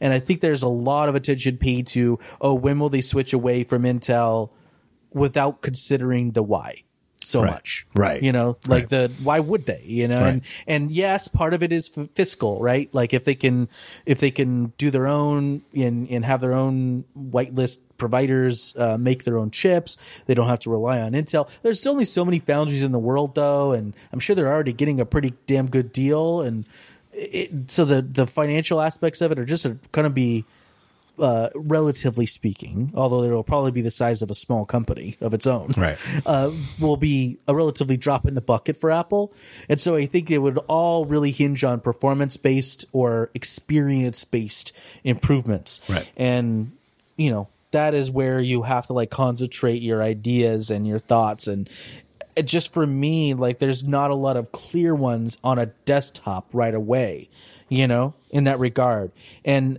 I think we've seen from the co-processor aspect of the the MacBook Pro that Apple has charted a way forward for them to be able to do things like utilize stuff purpose built right. for ARM on iOS, right. like you know the face let's say face id for instance they've charted a, a, course forward for them to be able to do that without switching wholesale right. so they've bought themselves some time or whatever you want to call it. So I don't know if the transition is as imminent as it seems or if there's something else going on. Yeah. Where they have another class of compute device that is going to be using an ARM computer. All the aka new product lines. I, I think it's safe to say that all the other high end phones use uh, Qualcomm Snapdragon processors. If Apple's in house like A series processors weren't notably superior and had you know many advantages, probably cost included, since they don't have to you know they're in control of it. If they were just roughly equivalent to the current generation Snapdragons, I don't think I think Apple would shut the effort down. You know, like I, they're they're not doing mm-hmm. it just so they can have their own, you know, uh, put a cool name on it, like A12 Nitro. I don't know, whatever they're going to call this year's chip, right? Uh, Uh, they're not doing it just so they can put a name on it. They're doing it because it's a you know it's an advantage. You know, we'll take we'll undertake this incredible expense and effort of designing our own personal chips, but we're doing it because we're mm-hmm. get you know, and, and the end result that the customer has in their hands is going to be a better product. Right. And I think that the experience eh, or or advantage um, often expresses itself in ways that are not obvious to users or frankly even analysts in, in many cases um, once you explain it you know everybody sort of the, the the meme catches on and the you know people understand but like the the recent chip um what the hell is it called it's not fusion it's not that's that's a drives No, What's it's just it- a what's it fusion. It is a fusion. what's the buzzword I thought it was Is fusion. is it Yeah, A A A eleven yeah, A11 What? fusion. It is okay. So this A11 chip, they, and they they they said uh, bionic. It's bionic. No, It's no, no. I thought that was the A10. Is it? Yeah. I thought it was A11. Uh, I think it was A10. A11 bionic. No, no, no. I just right. looked it up. It's A11 bionic. All right. Which just goes to show you how dumb these names are, right? It- Those names are really just to kind of say, hey, like it's, you know, this is a new version of the chip, and we want you to know that there's more going on here than just a new chip. And there is more, right? It is, it does have dedicated sections of the chip um, that are used for things like security and used for things like processing, um, specifically machine learning style instructions. Right. You know, I talked earlier about the AI chips being a bigger and bigger things. And by AI, I really mean at this point, machine learning and computational chips that are designed to, to run these types of instructions very efficiently.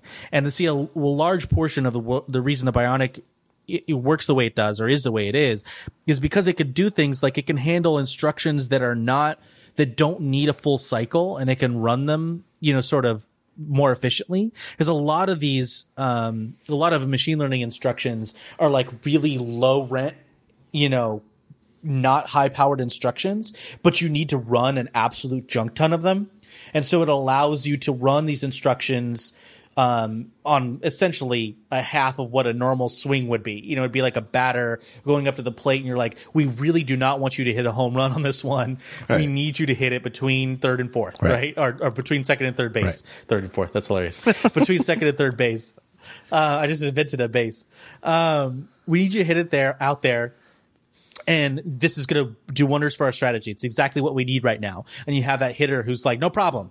You know, I could hit this home run for you, but this is what you want, and so here it is. And so it hits those base hits because the swing is shorter, and he can hit you know fifty or hundred of those in the time it takes him to hit one home run, and that is what's going on here. Right. So that is then if you spool that out, what it allows Apple to do is run a lot of these instructions on device and do things like uh, figure out whose faces are whose or whatever without po- popping it up to the cloud and making the cloud run all these instructions instead. And that, of course, dovetails with their security and privacy angle, with their whole philosophy and all of this stuff. Yep. And these types of interconnected tissues of the decisions that Apple makes on a hardware level are, are not only not possible, but not even in the realm of like understanding for most companies that build Yeah. like an Android phone or another mobile device. Not, I'm not saying those phones are bad. I'm not saying the people that like them are horrible human beings. I'm just saying that like you cannot do this on those devices. And now you will be able to eventually, right? Because usually Apple does the thing, and then you know a year or two later, everybody figures out how to do it, and that's great. But right now, these purpose built devices each year that come out, like chips and all this stuff, are built in this way where they're not just saying, oh, we built this because X. It's we built this because X, Y, Z, alpha, beta, gamma, delta Right. all connect to this. And that I think is the way you got to look at their chip design, the way you got to look at the desktop. If they're going to switch to ARM, it's not going to be because, you know, uh, one win, Right, right? right. It has to be a dozen wins Right. on different angles, Right. and not all those wins will be evident right up front. Right. Um, it feels like a show. It feels like we covered this completely. I, I'll just say, I just feel like this whole thing, and again, uh, I'll go back to what I said before that I felt like your story was such good news for people who love the Mac and who are really, you know, again, to abuse a term that I sometimes cringe at, but I don't know what else to say, power users of various sorts. Um, who feel like who, whose big fear is that Apple is moving to this everybody will use an iPad and like it uh, mentality.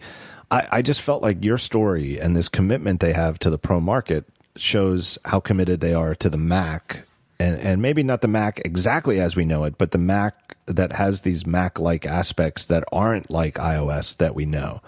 Um, because I don't see iOS devices moving to support extra, external GPUs. Uh, it just doesn't make sense. Uh, it, you know, Right. uh, I mean, you know, in the near term. Uh, I, I you know, I'll be honest.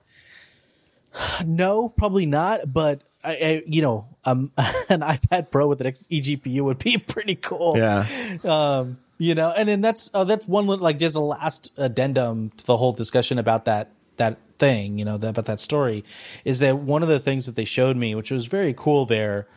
And which does also tap into the way that Apple thinks about pros and pro computers, and and you know kind of follows along with this GPU uh, eGPU line of reasoning is that they had a, an iMac Pro there running Logic, and they had two iPad Pros paired to it wirelessly. And I was told you could pair up to five devices wirelessly to an iMac Pro um, on Logic. You know, I think all you know all of the above uh, work with up to five devices, and um, you know everybody's encouraged to buy four iPad, five Right. iPad Pros with every iMac purchase, of course. um, but you could put them together, and what the way they were using them is that they they were up to the left or the right of the iMac, and they had um, Logic displays. They were served by Logic.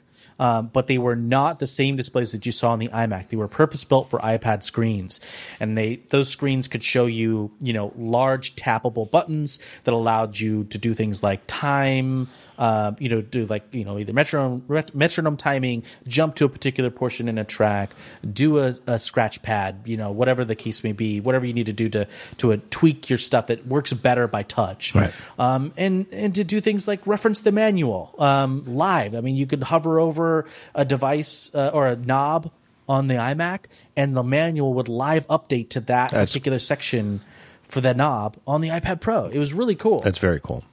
And then you could just Yeah, like pick, and just- and the iPad's wireless, so you could pick it up and just like if you wanted to read about that setting, you know, you could just Mm-hmm. like pick it up and take a stretch and walk around with the iPad. You don't have to like unplug it or unmount it. It sounds pretty cool. Yep. Yeah, I mean it's it was neat. And it's just, and I'm not saying this will work for everybody. And some people are going to be like, ah, you know, my work does not use, you know, there's no feasible way I could possibly utilize that setup in my work. But that just goes back to this thing. It pros are diverse, and most of them just wanted to to work in the way that feels right in their workflow. And I think iPad Pros have a lot to do with that and will have a lot to do with that in the future. And it really typified why Apple believes that touchscreen Macs are not in its immediate future. Right. You know, are not the way it wants to go. It's instead, why not take this touchscreen that is incredibly high resolution and incredibly responsive that you know adding to a mac would not be feasible and or you know cost wise effective um, and utilize that you know if you want to do touch there you could you know activate um, your your all of your controls you want on there walk around and control your imac with it while you're producing music or whatever and then when you want to walk away from it you go walk away and use garageband you know and then come back I know. I just I'm so glad I thought of it. There's one more point I wanted to make, and I, you mentioned it explicitly. I, I think somebody at Apple told you this, but that one of the reasons they wanted to hey call you in and get this story out that the new Mac Pro is going to be a next year thing, um, is that they're aware that people are making buying decisions now. And if you've been thinking, well, I need a new Pro desktop, and the new iMac Pro looks like it, I could I could make do with that but maybe I'll hold my breath and wait for this Mac Pro. If you need work, you know, something for this year, you know, now you know, get them, you know, rig out a iMac Pro. And I think that's pretty cool. And it's definitely a new Apple thing, right? Like Apple has not in the past been Right. all that interested in helping people with their buying decisions when there are, uh, curiously long in the tooth products in the in the you know Yeah, everybody's got to read the tea leaves, and I don't think it makes for a, re- a very welcoming environment for institutional buyers. I, I really don't think that that like. I think you're absolutely correct that it was expectation setting and all of that stuff, um, but I, I don't think that it was necessarily even aimed at the individual buyer. You know, because the individual buyer at this point, uh, they're going to take away from this, you know, exactly the same thing. But it really was aimed at those institutional buyers who are like, I have a 2018 budget. Do I spend it now or wait? That's really their simple question, and they, they'll find ways to spend it, whether that's on iMac Pros or or some other thing that they need to spend it on this year. But it's a message saying if you've got a budget set aside, utilize it, utilize it for other Apple products. other Apple products, um, hopefully, obviously. Um, but then in 2019, you know, earmark your budget for the Mac Pros that you've been waiting for. We're talking research. We're talking, you know, schools. We're talking, um, you know, uh, uh, R and D departments. You know, these places that really need this raw compute power that buy a bunch at a time. You know, movie studios, whatever you want to call it, uh, and and these production houses. Wait buy it in 2019. Don't worry about you know so, saving your budget now in 2018. Spend it on what you got, Yeah. and then when you re get you know get your new budget for 2019, you know what to look for. Yep. That's really the the major market it was aimed at. I think. All right, Matthew, thank you so much for your time. Thank you for writing such a great story. I'm so glad you came here to talk about it. Everybody can uh, Thank you for the kind words. Everybody can get all the Panzarino they want on Twitter at uh, at Panzer P A N Z E R, and uh, you can read his work and the work of his excellent team at TechCrunch.com. exactly. And if you want uh, all 100% shoe content, you can follow me on Instagram, at Panzer. And he is not kidding. no, it's all shoes all the time. So. all right. I used to have my kids on there, and I, just, I archived all my kids. Yeah. It's just all shoes now. You don't even put your A material on there.